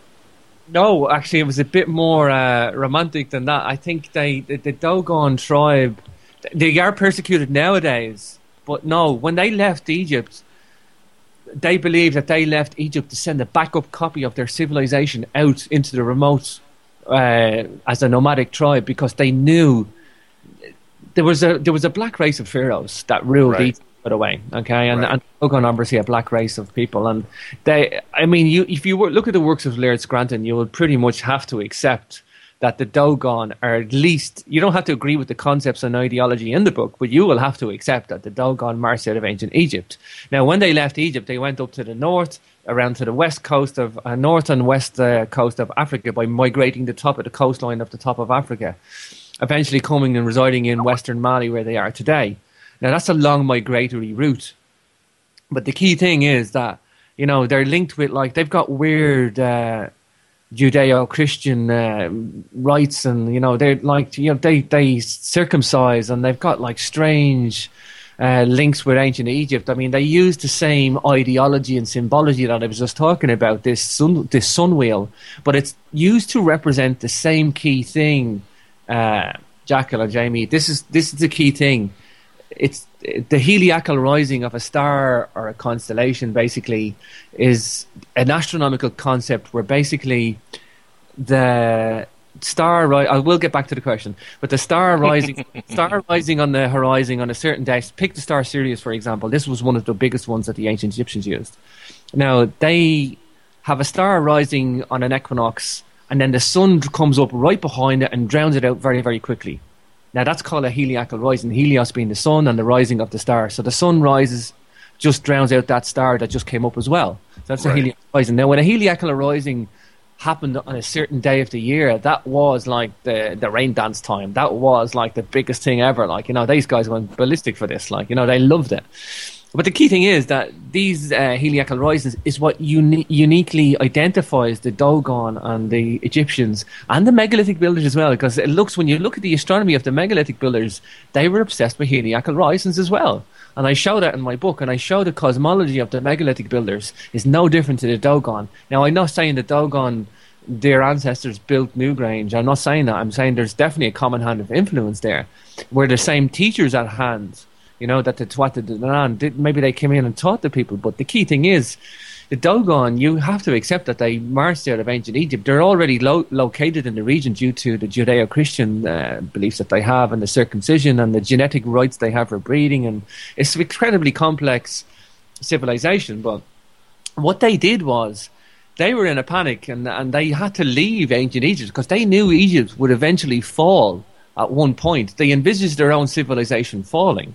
So they took the same core concepts and they had an oral culture for the Dogon and they had a written culture for ancient Egypt. Now, the written culture was a hieroglyphic system using symbolic thought and ideology and symbology through hi- hieroglyph system. And eventually, it still is a written system, although it's more appealing to the right brain to um, you know, to the simultaneous thought as opposed to the linear logic of the left brain. I mean, it, there was a reason that lasted so long. I mean, written culture is just, you know, you know, we lose context. Like, I mean, you lose, you lose, uh, you lose vision, you lose context by writing things down in words. Like, and uh, that's why these guys lasted so long. They were conscious beings, but eventually their consciousness fell. Their, their evolved consciousness, their spirituality, they fell from grace basically, and Dogon knew that, and that's why they sent the backup copy.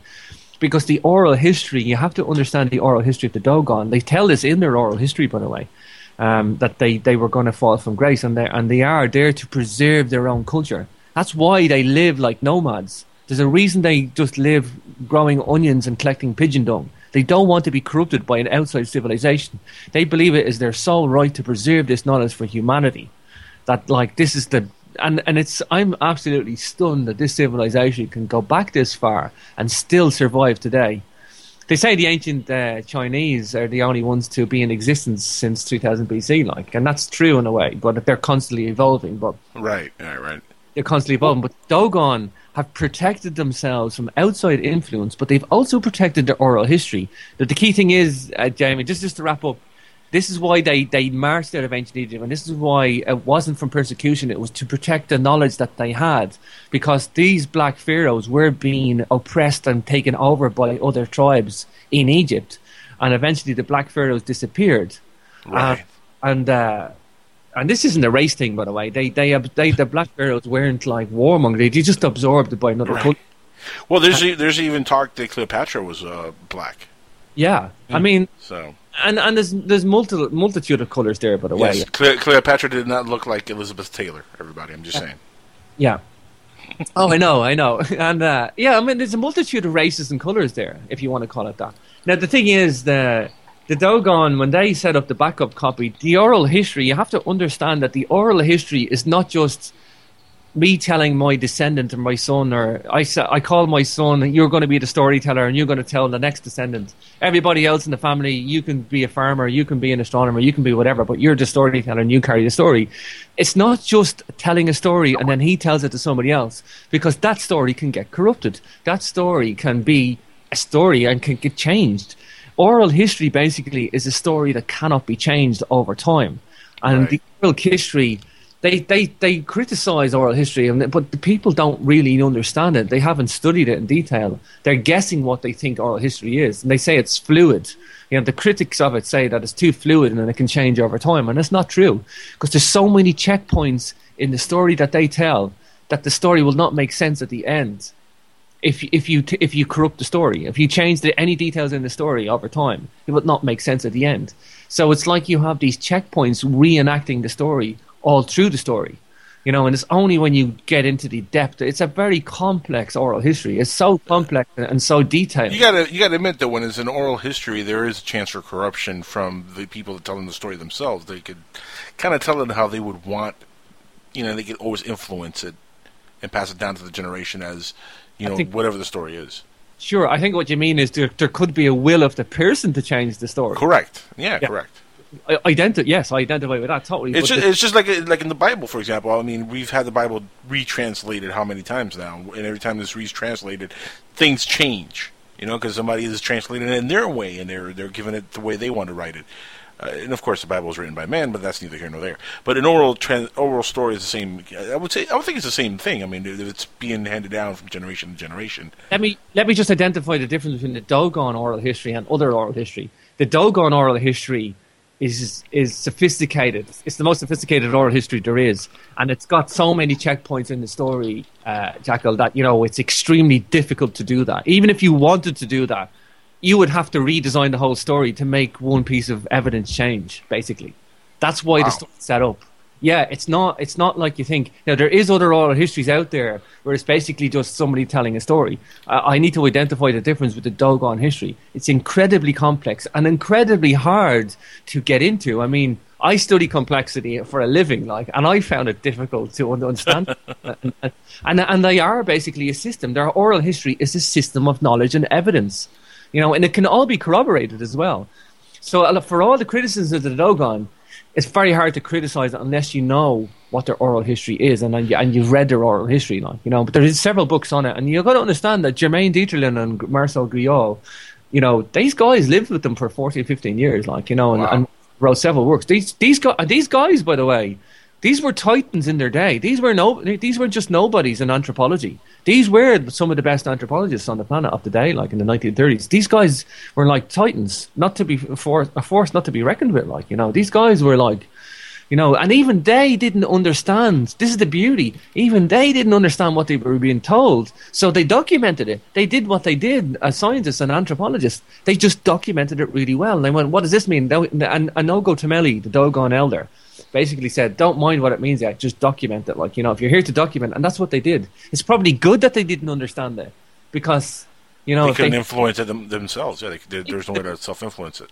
they could have been the one changed the story exactly. So what they did was they documented the whole thing, and and it's only when you go into it and you can see the oral history plays out and reenacts itself, and it's, and it's not fluid like people make it out to be. That's a criticism that's not founded in anything like that. I Now, the the current Dogon population is what between about 400,000, 800,000 around there recently or currently.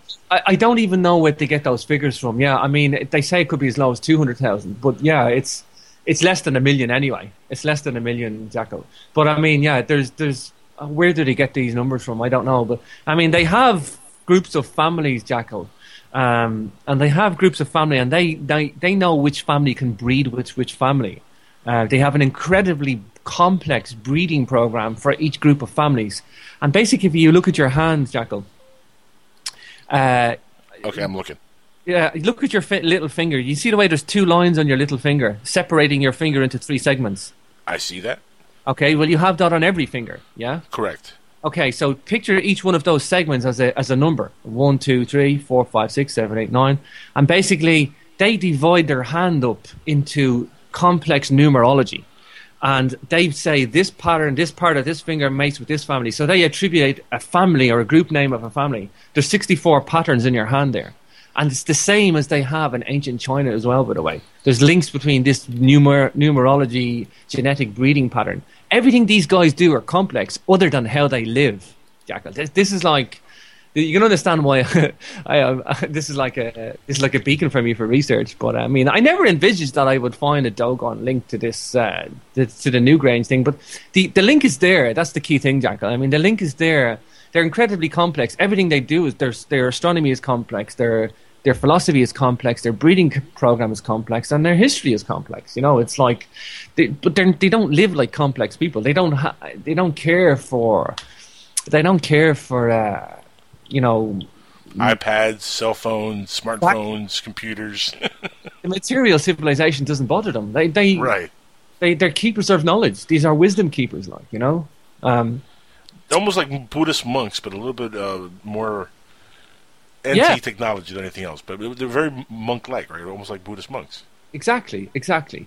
You know, and and the, thing is, like, I mean, this Dogon sun wheel, uh, it's a, it's a no brainer for me, especially when you see this sun wheel.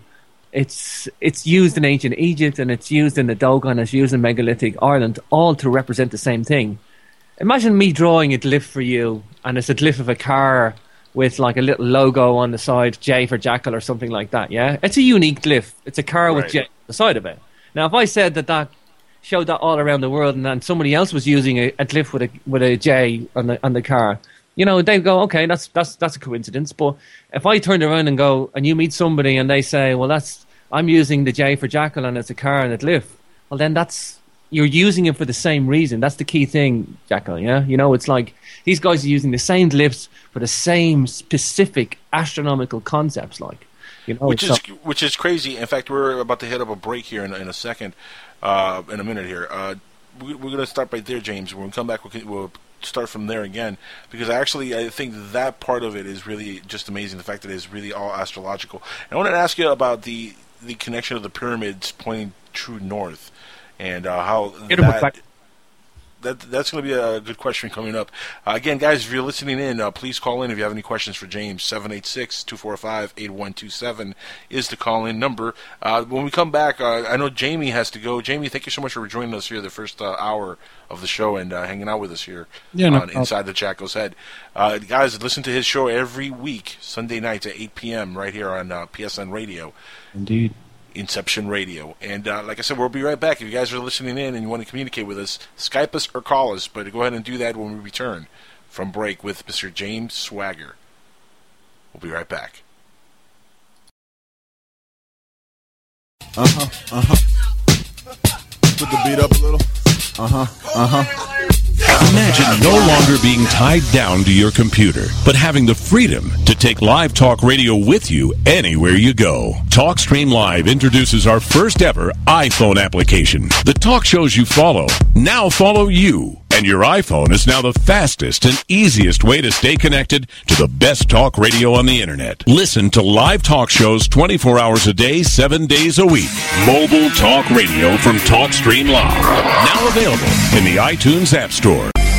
Put a team of professional consultants behind your home or business computer with Key Information Solutions, providing solutions to your internet and computing needs while keeping you on the cutting edge of technology. Preventative maintenance and networking support, hardware and custom built computers. Let Key Information Solutions be your personal tech staff for your home or office with affordable hourly, monthly, or annual rates to fit anyone's budget. Call Key Information Solutions now. 954 973 3374.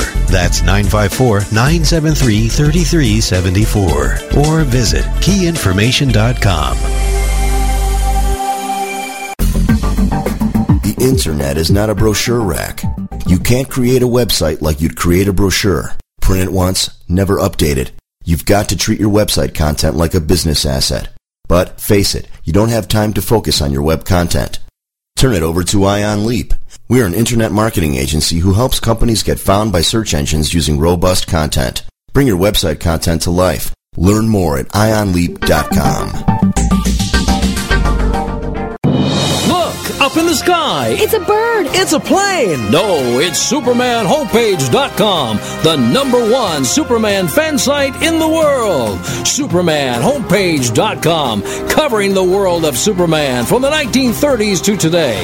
News, reviews, rumors, and reports. SupermanHomepage.com for all your Superman comics, TV shows, movies, cartoons, radio shows, and more.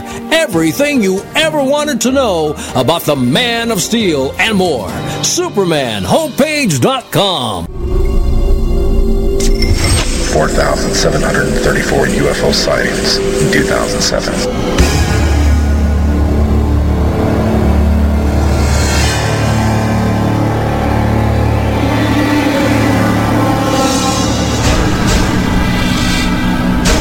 Eight hundred and fifty-four abductions by aliens or unknown species reported by American and British citizens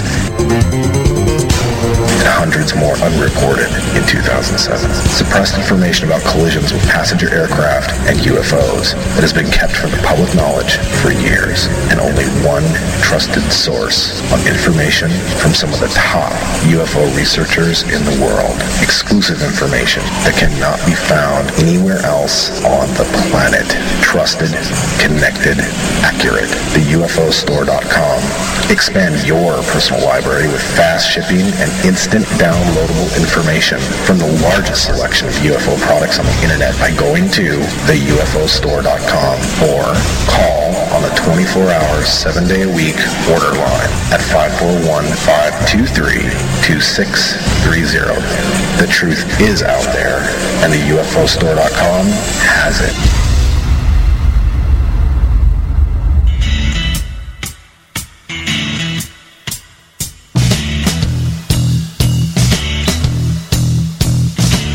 I want to tell you about Texas radio and the Big Beat.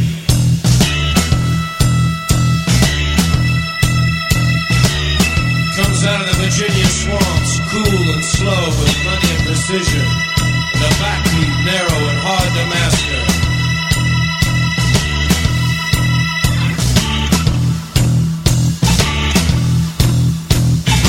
Some call it heavenly in its brilliance.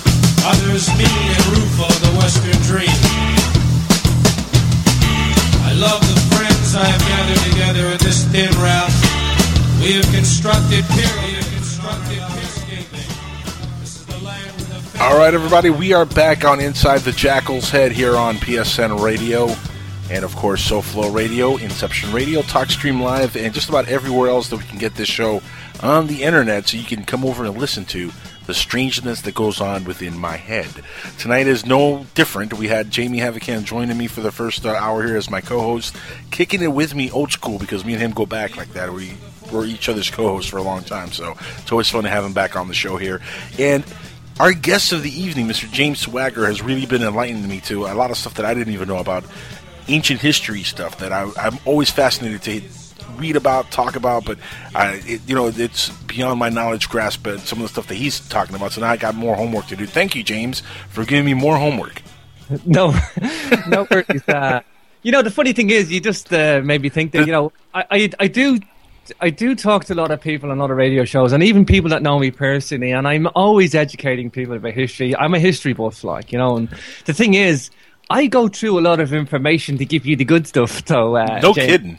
Jack, I mean, I mean, I, I've- wish I could go through and just read one book with it all in it, like you know, and have all the juicy facts. But I mean, a lot of stuff there I don't agree with, and there's a lot of stuff in mm. there that's got mistakes and erroneous, and it's and it's opinionated, and you know, it's it's it's it's maybe right, maybe wrong, who knows, like you know. But I go through a lot of information, and, and when I do throw out those interesting facts, they're they're all there from books I read, you know, and it's like uh, I have an insatiable desire for ancient history. That's what I just want to say. But I mean, yeah, I mean, it, it's very hard to to talk history to people, uh, Jackal, and and you know the thing is, I mean, everybody sees history as boring, and I I never did. I just seen it as laborious, getting Yeah. through the the historical. Uh, jargon there to get to the good stuff like you know because that's oh, I, I, I love historicals. I, I love reading about you know ancient history, uh, from the, from the Roman Empire to Egyptian times.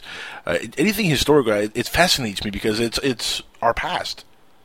Yeah, yeah, and the thing is, I mean, a lot of the stuff I concentrate on, Jackal, is the history of engineering or the history of the science and, and mostly ancient technology, ancient artifacts, ancient science, like, you know, because it gives me something to work on while I'm looking for the mysteries, if you want. Yeah. And there's a lot of mysteries of ancient technology and stuff like that. And, you know, so, but I, I do think that the megalithic builders of uh, Ireland, Britain, and Western Europe. I mean, I concentrated on Ireland for a very good reason because there's a lot of art here, Jackal. I mean, we have like 45% of the rock art of the whole of Europe is sitting in one mile radius, you know, in Ireland. It's it's astounding just that it's all in the one locale. Like, I mean, nearly half of it is in the one locale, basically, Jackal, you know. And the thing is, I, I, I there's a lot of art. It means there's a lot of ex- interpretation, there's a lot of explanation, there's a lot of something to go on, basically.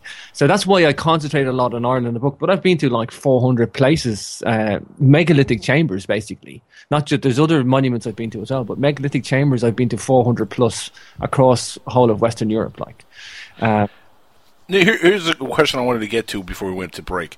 Uh, what do you think a lot of these, uh, you know, structures like the pyramids, like I mentioned earlier, what do you think there is, there is such a connection astrologically to them? What, what do you think was the, the, the mindset back then when they were building these things and they were doing the connection with uh, with astrology?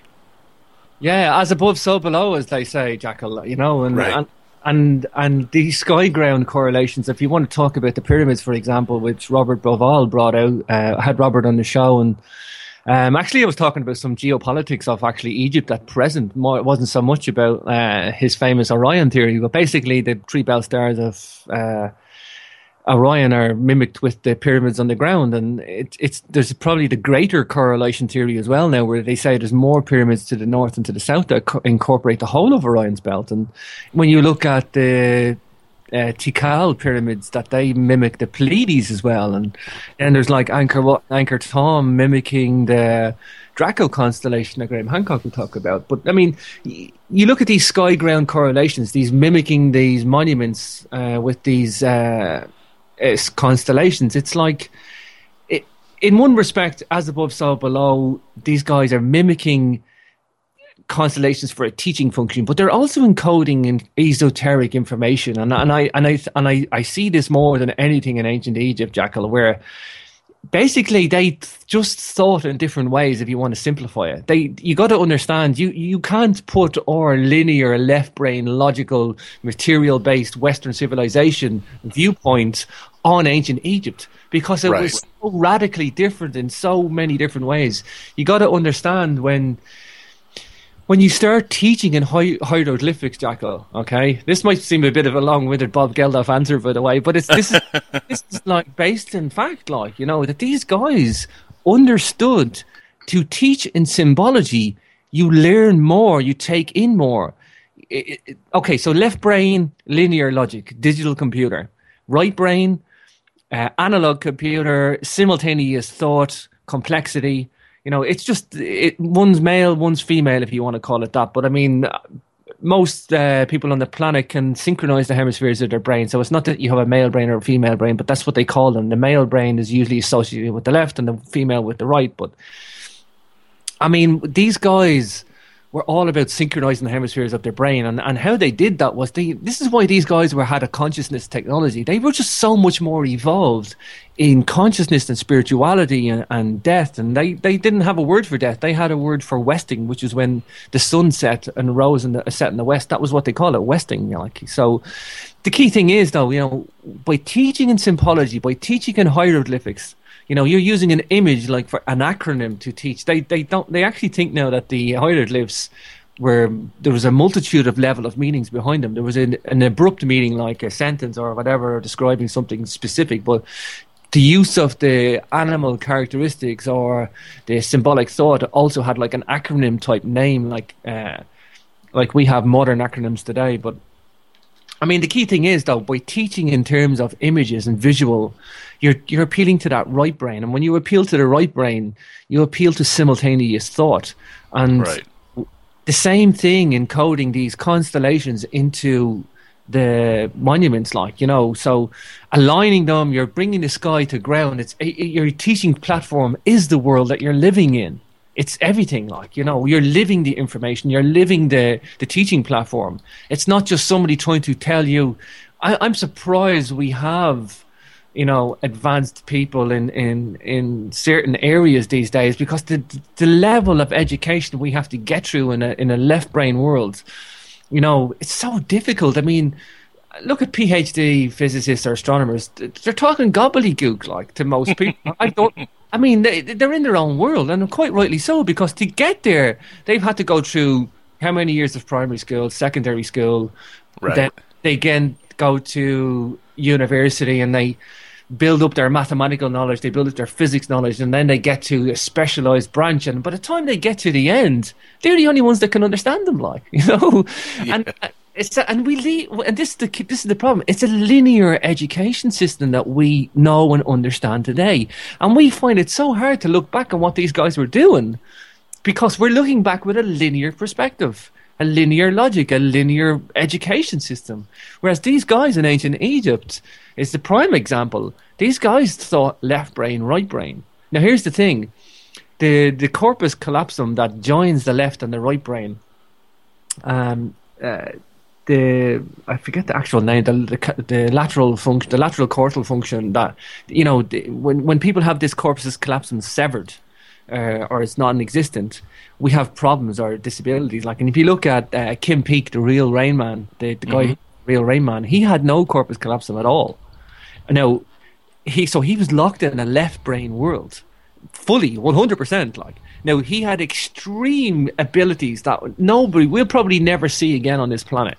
You know, eh, awesome and awe-inspiring that we know the limits of the human brain because of Kim Peek.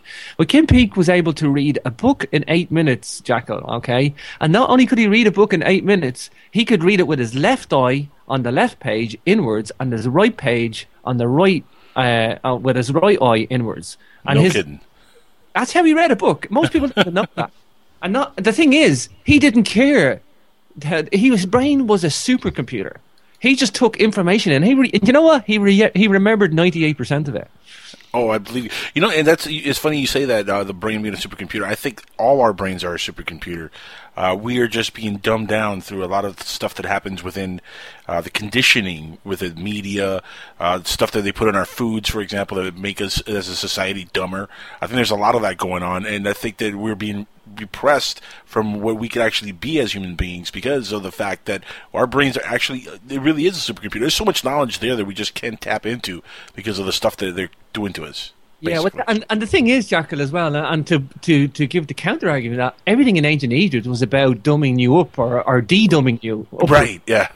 Oh, but, uh, and the thing is, I mean, they these guys knew that when you teach in symbology, um, the, you what what happens basically is the left brain comes down, okay, it matches with the right, and then they both come back up together. So the sum of the parts is better than the actual individual sums of the two put together. You know, it's like by synchronizing the hemispheres of the brain, both come back up to the same level again. You know, now that's extremely hard to do. You won't do this in a wet weekend, and, and you won't do it, uh, you know, reading some books on ancient Egypt and consciousness and, and corpus callosum. I mean, you have to train your brain to do it. There's ways to do it. Yoga actually can help you synchronize the hemispheres of your brain. Uh, and when you, uh, I mean, the, we only know about this corpus callosum and the le- and the and the lateral cortical function, this left brain and right brain hemispheres, re- relatively recently because of uh, studies done with brain scans and CAT scans and. I mean, I was going to go and do a PhD in uh, medical physics. I never did. No I-. yeah, and this is what I was going to do. I was going to build MRI scanning machines. Oh, wow. And CAT scans. I had a I had a place offered in uh, the Kausta, King Abdullah of University of Science Technology in Saudi Arabia. Um, I was going to go. I had a I had a PhD program offered to me, and I never went in the end. I, I got at that time in my life, I I had just spent ten years at university at night school, and I mean, I did two degrees, two masters, Jackal, and I went, that's enough. I, I, I can't take it anymore. I just want to go and use some of it, or, or you know, I, I I wanted out of the engineering game, and I didn't know what I wanted, so I did a masters in research science and society. I did a physics with astronomy degree. They're academic degrees. I did at night school. I never used them. You know, I just kind of. I ended up becoming an author for some various and strange reasons, but I mean, I'm glad I'm glad I did because I would have been back over there, you know, just uh, you know, it would have been great. Like, you know, I would don't get me wrong, I, I wanted to go and do the medical physics because I love the the brain and neurology, and you know, I, I understand that now when you look at the works of Schwaller de Lubicz, like, and he has researched ancient Egypt, and he was a genius of his day as well, and he's the one that cracked this esoteric knowledge of hemispheres of the brain. And now the thing is, this course is collapsing when it, when it's not there. Like I explained, this you have the Rain Man type uh, uh, intelligence, like, but it's the problem is the, the right brain's not there either. So you he, he wasn't able to dress himself, or you know he, he had like major disabilities, like. But you know his memory retention, nobody will ever ever touch that. I mean, we couldn't even design a computer that would be able to do that. I mean, at will like that. You know, I mean, can remember any postcode of any place and, and anywhere. Like you know, he could remember everything in ancient history from like uh, queens and kings of England to the dates they were born, what day of the week it was. I mean, eh, you know, it, I, I recommend people to watch the Kim Peek, the real Rain Man on, on YouTube. It's a, it's a wonderful documentary, and but the key thing is though, you know, we know a lot about because of him, because of that. Now, here's the thing: when when you hypnotize somebody, Jacko, the, it's easier to hypnotize somebody, and this is where I'm going to tie it in now. This it's easier to hypnotize somebody who has a bigger corpus callosum. This this cord that links the left and the right hemispheres of the brain. It's easier to hypnotize them. And when you see hypnotists like uh, Derren Brown, although he doesn't call himself a hypnotist on the air because of legal uh, requirements, he calls himself programming, and it's all about magic and stuff. But it's basically well, it- yeah. Well, there was a reason for that. There was a guy called Der- Dennis uh, Terence McKenna uh, who Terrence got McKenna, yep. We're Ter- aware yeah, he got sued for two hundred fifty thousand pounds in a, in a lawsuit in England, and Hmm. Because of that, so that's why they don't use the word hypnotism anymore. But anyway, when a hypnotist, uh, and you'll see showmen hypnotists, they they they ask a series of questions uh, to the audience. When they were trying to wean out, they're trying to find out those one in five people that have the bigger corpus callosum. These big because you can ask a series of questions, and the people that respond in a certain way or respond quicker are the ones that are more open to hypnotic suggestion. I mean, the reason they're open to hypnotic suggestion because one in five people statistically have a bigger corpus callosum. Now, Hmm, that's so- interesting. yes, this is. I mean, my dad's a hypnotist, by the way. Uh, um, oh, Jack- I didn't know that. No kidding. yeah, this is why I know this. Like, I mean, uh, my dad's a mechanical engineer and a hypnotist and plays musical instruments by ear. He's left-handed. He can't read sheet music. He he's a genius in many levels. Like, he he's almost got an autistic savant trait himself, but he's not autistic. Like, but I mean, he can basically listen to a piece of music from start to finish. He can't read sheet music, by the way. Yeah, I have to say that he can't. He, he he's only ever wrote his name in his entire life. Okay, that's it. He doesn't write, Wow. doesn't read.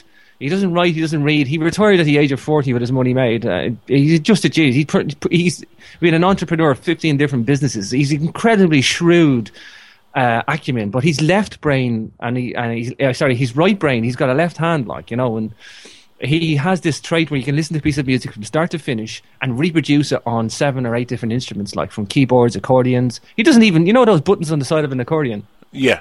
He doesn't even know what they are. He just knows how to formulate.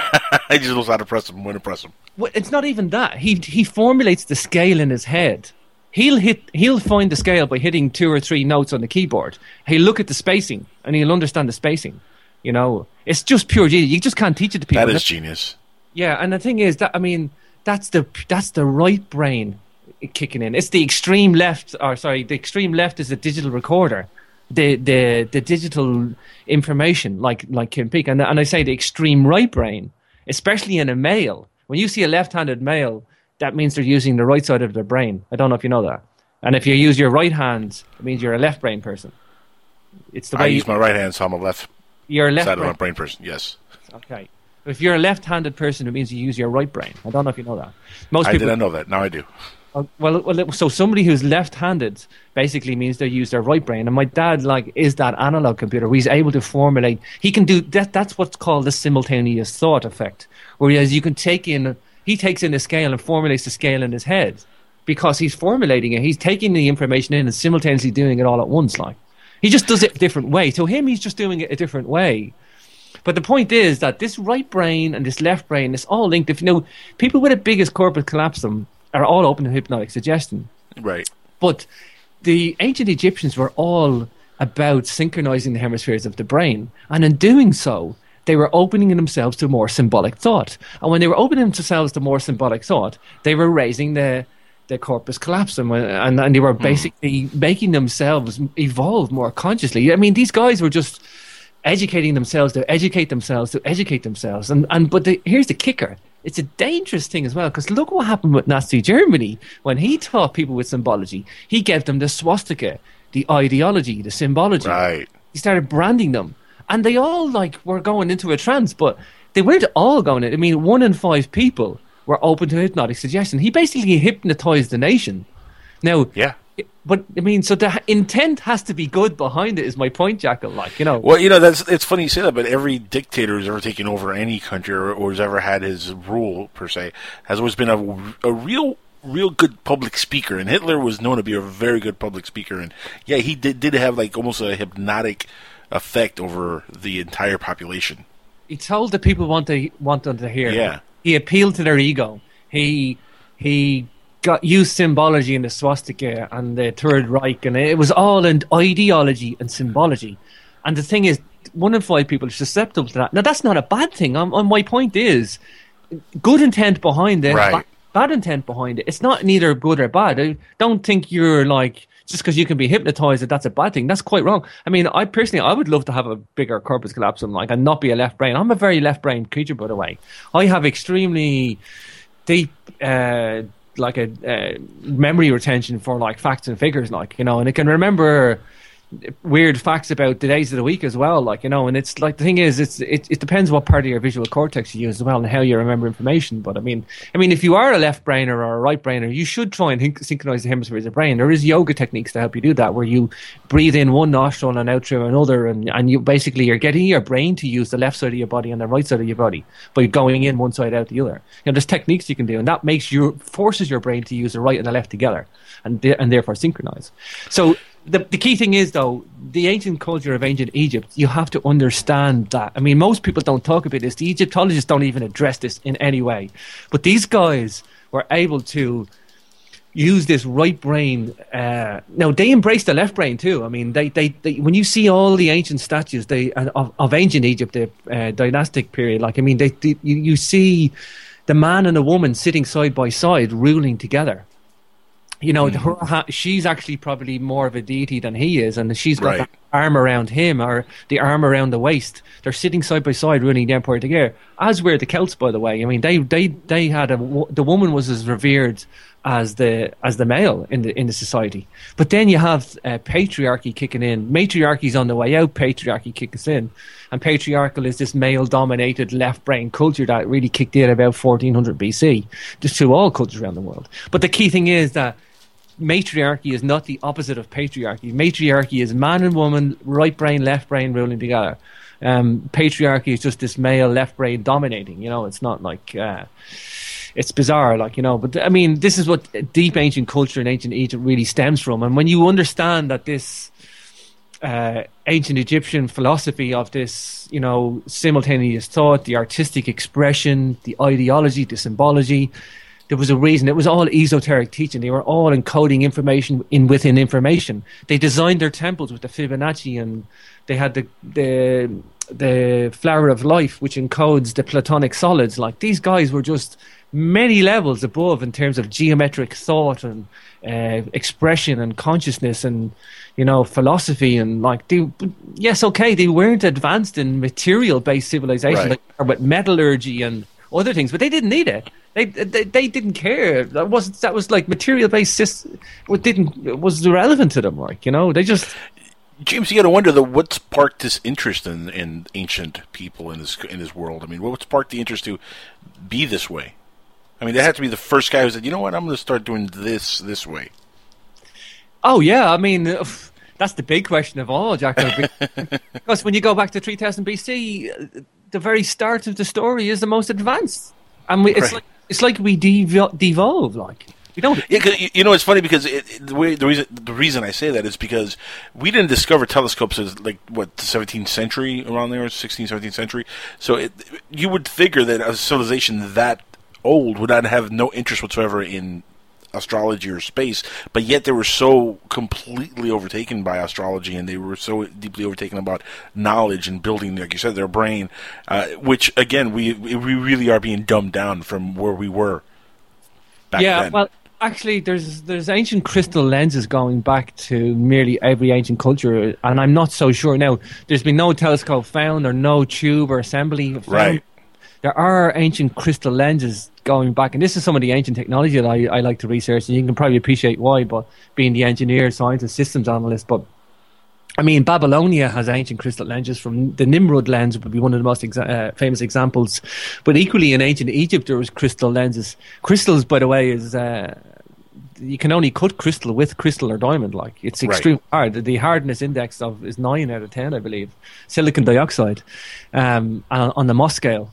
Uh, this scale, diamond being ten, um, and the smallest are being one. Like, but I mean, anything between I think corundum or steel is about six. Like, you know, and um, so I mean, these ancient crystal lenses shouldn't even exist. Like, you know, we don't even know how they actually formed them. Some of them actually are convex and concave, and, and you know might, that means they had to be toroidally ground. A toroid is the shape of a donut, by the way. So the tool was a toroid.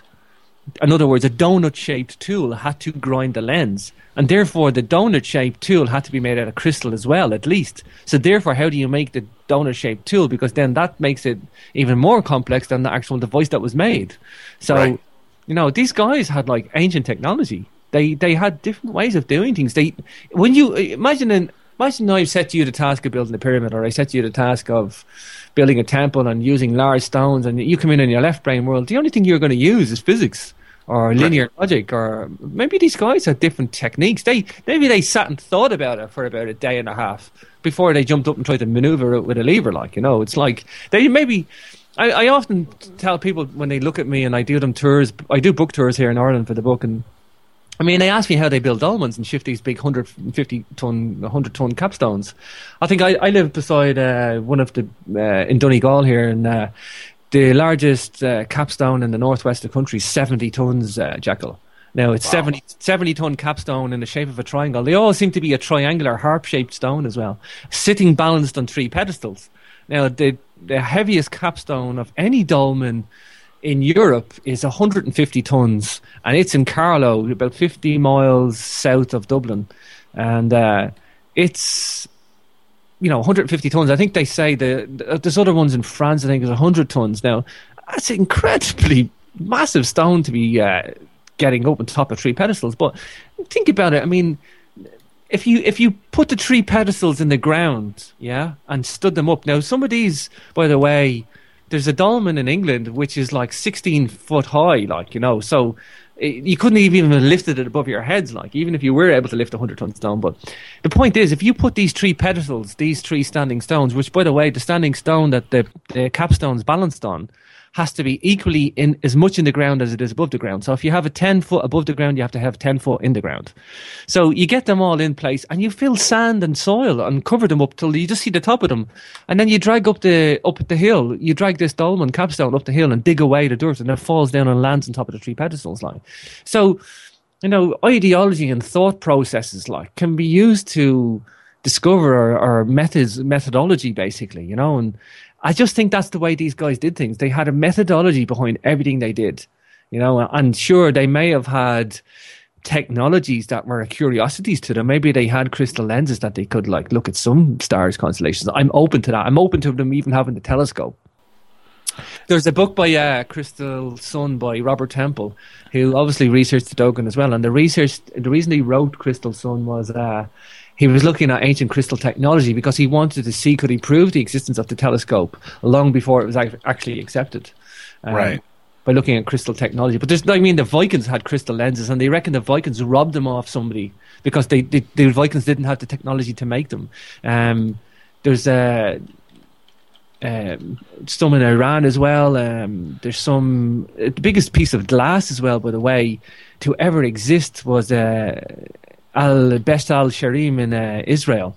It was until the telescope built in American University uh, lab in the 1960s. Uh, it was the biggest piece of glass ever made in the world. Uh, Eight tons, I think it was. It was like eight foot by four foot by two foot thick. And uh, how they even got the Wow. how they yeah I mean in ancient How did they make that?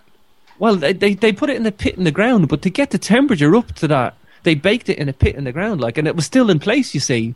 And then they didn't even know it. They only discovered this recently, like, and uh, they they bought a bulldozer in to clear away some rubble, and they it hit this lump of eight ton piece of uh, uh, glass. It was a purplish glass as well. Now, you know, what were they going to do with an eight ton? Why they made it that big? There's no uh, reason why they made it that big. You know, it's. I mean, even with with whatever crystal technology they might have had, though, I mean, how far could they have really seen in the sky to be able to, to you know, be so interested in astrology?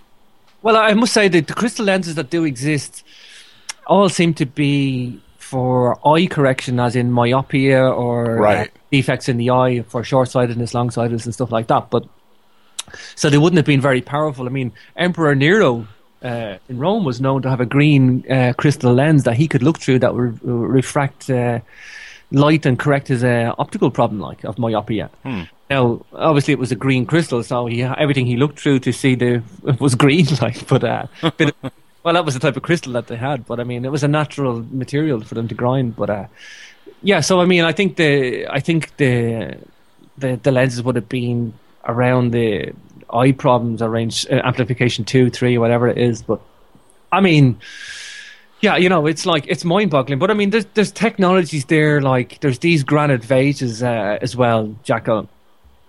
Granite vases that basically have a very very narrow neck. They're diorite sh- schists, uh, and they have a very narrow neck, but they're hollowed out on the inside. So if it's all one piece of stone, how did they carve these out? And these are like going back Right. pre-dynastic times, like you know, at least 3000 BC. Some of the most right, right. sophisticated artifacts in ancient Egypt, and uh, you know, mind-boggling. I mean, what what do you make? What do you make of like the Baghdad battery, for for example? What do you make of that? I mean, uh, definitely they that seems like a legit invention from the Egyptians. Totally.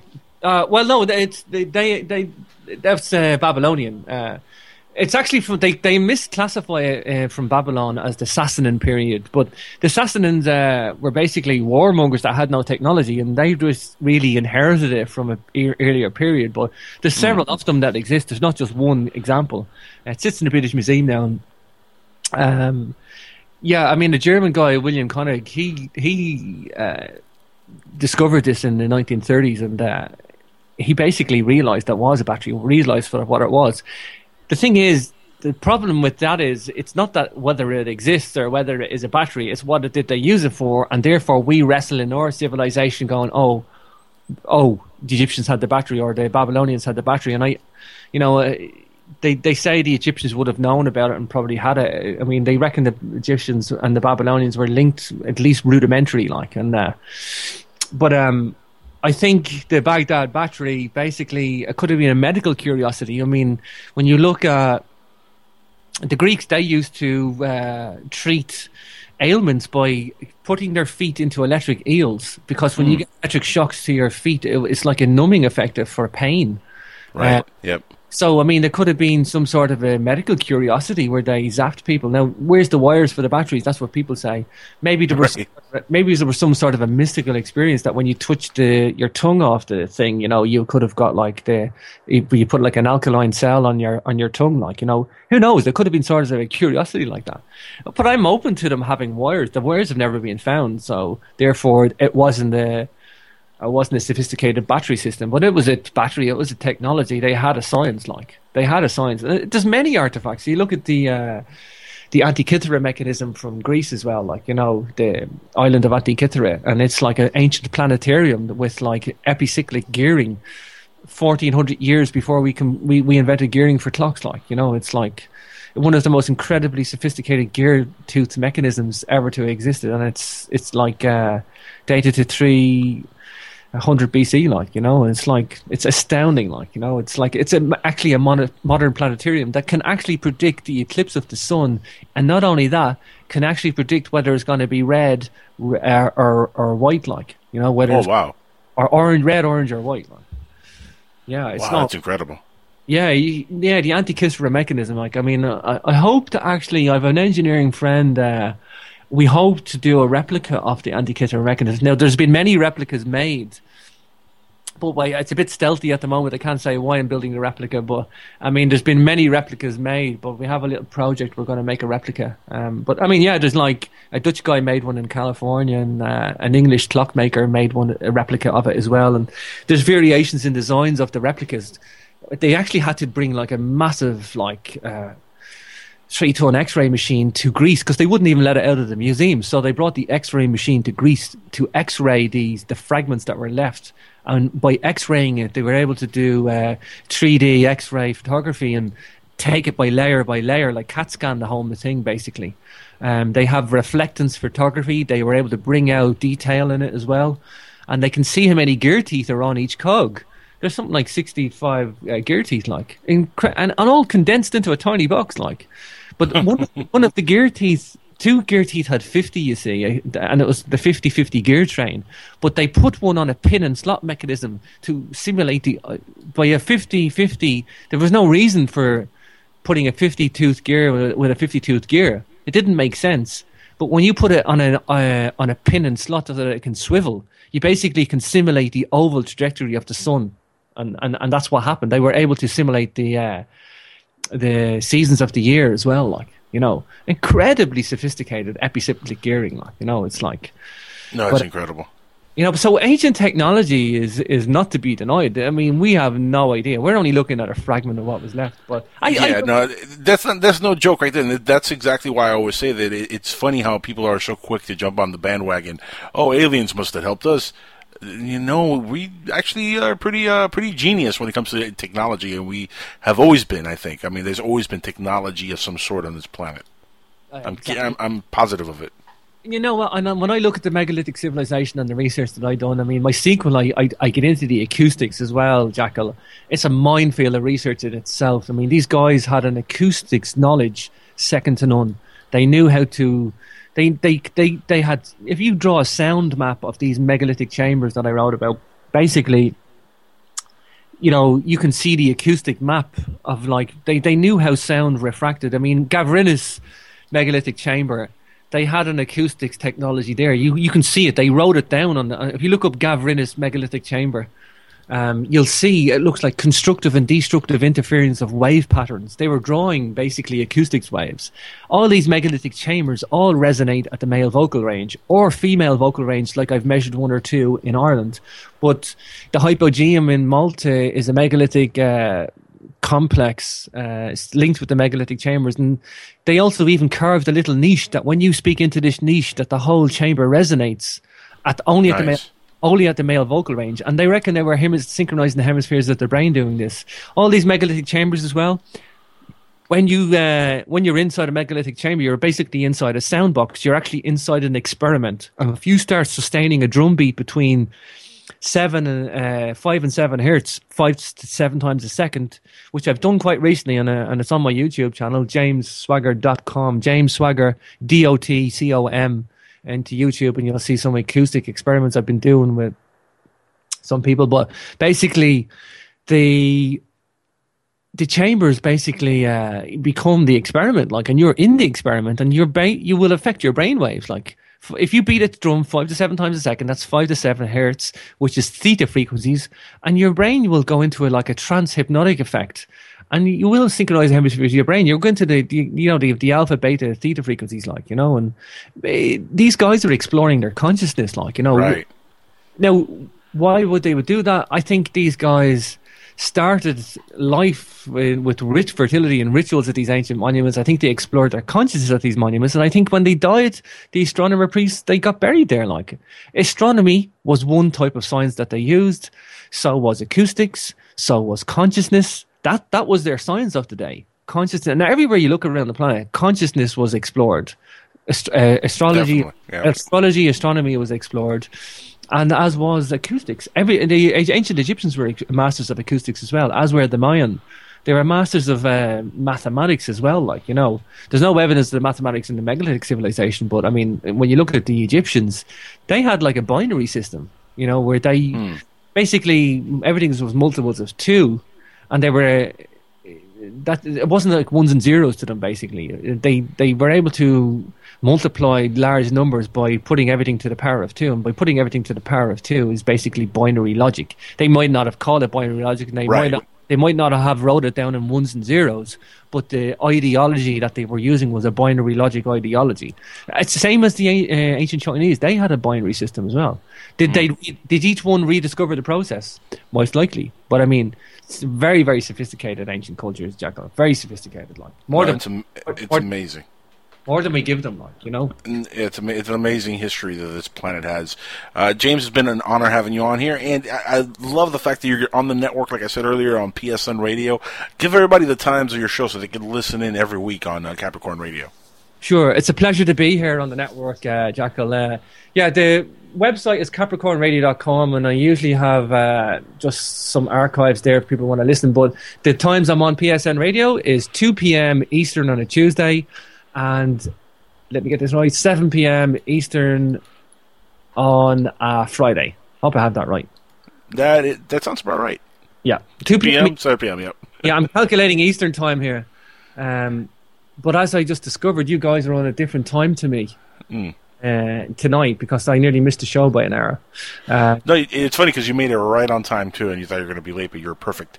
So yeah, at 6 p.m. on Fridays and 2 p.m. on Tuesdays, please check out Capricorn Radio right here on PSN Dash Radio.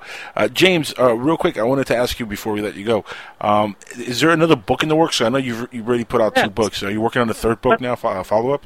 yeah, I, well, I, well, not, it's not necessarily follow up. But you can, by the way, you can go to jamesswagger.com and uh, you can check out my books there. I have a book page called Newgrange Cosmology, but it's linked up at jamesswagger.com. Everything I do is on jamesswagger.com. It's my biography page. But uh, yeah, I have uh, the Megalith Acoustics book is coming out this month, and I have an idea for a book, but I might be doing a documentary with it. I'm in. Oh, cool. Yeah, and it's about consciousness and ancient Egypt and uh, Schwaller de Lubicz, and I, you know, I'm a little bit. Well, I- that's going to be a long term project, so I might want to do some more research for that.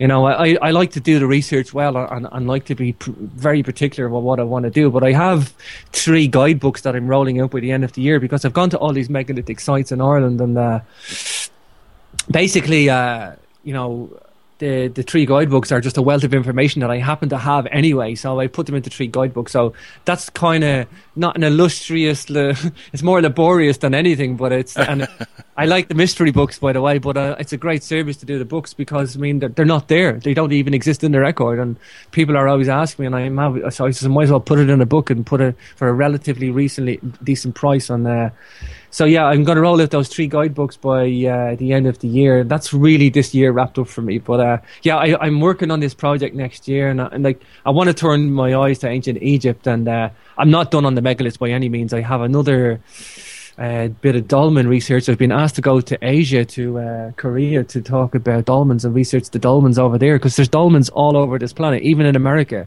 oh wow.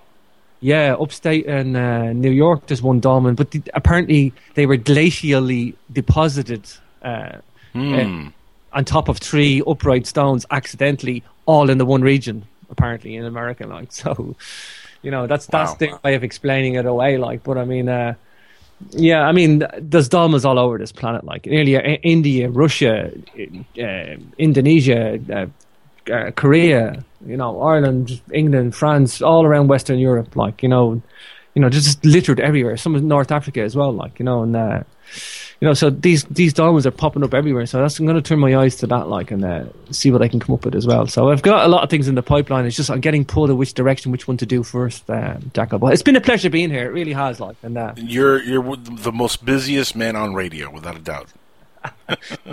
I wish I wasn't. I actually help other people set up radios as well and do some stuff. And it's like, you know, I'm, I'm going to do that right now to um, my good friend Catherine Buckaloo at Truth Connections. And uh, yeah, if I can help people uh, do stuff with radio, I just, I, th- I think it's a system. The whole of internet radio is a system of knowledge, like, and how to Agreed, use yeah. shows and audio, editing your shows. And I don't, I like to help people. If I can give out knowledge, I will, like, you know, but. Uh, I feel the same way, my friend. And again, it's been a, just a, a great pleasure having you on here on Inside the Jackal's Head.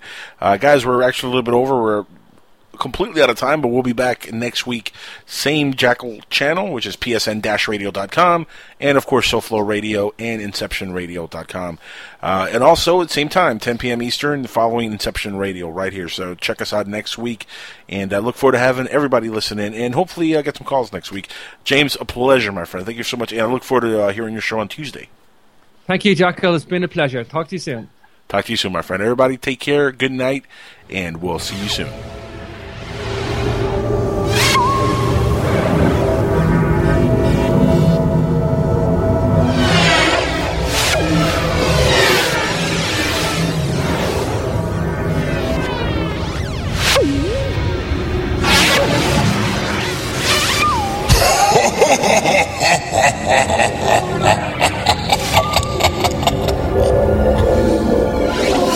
Escape while you can. Run, run, go now, run. This is the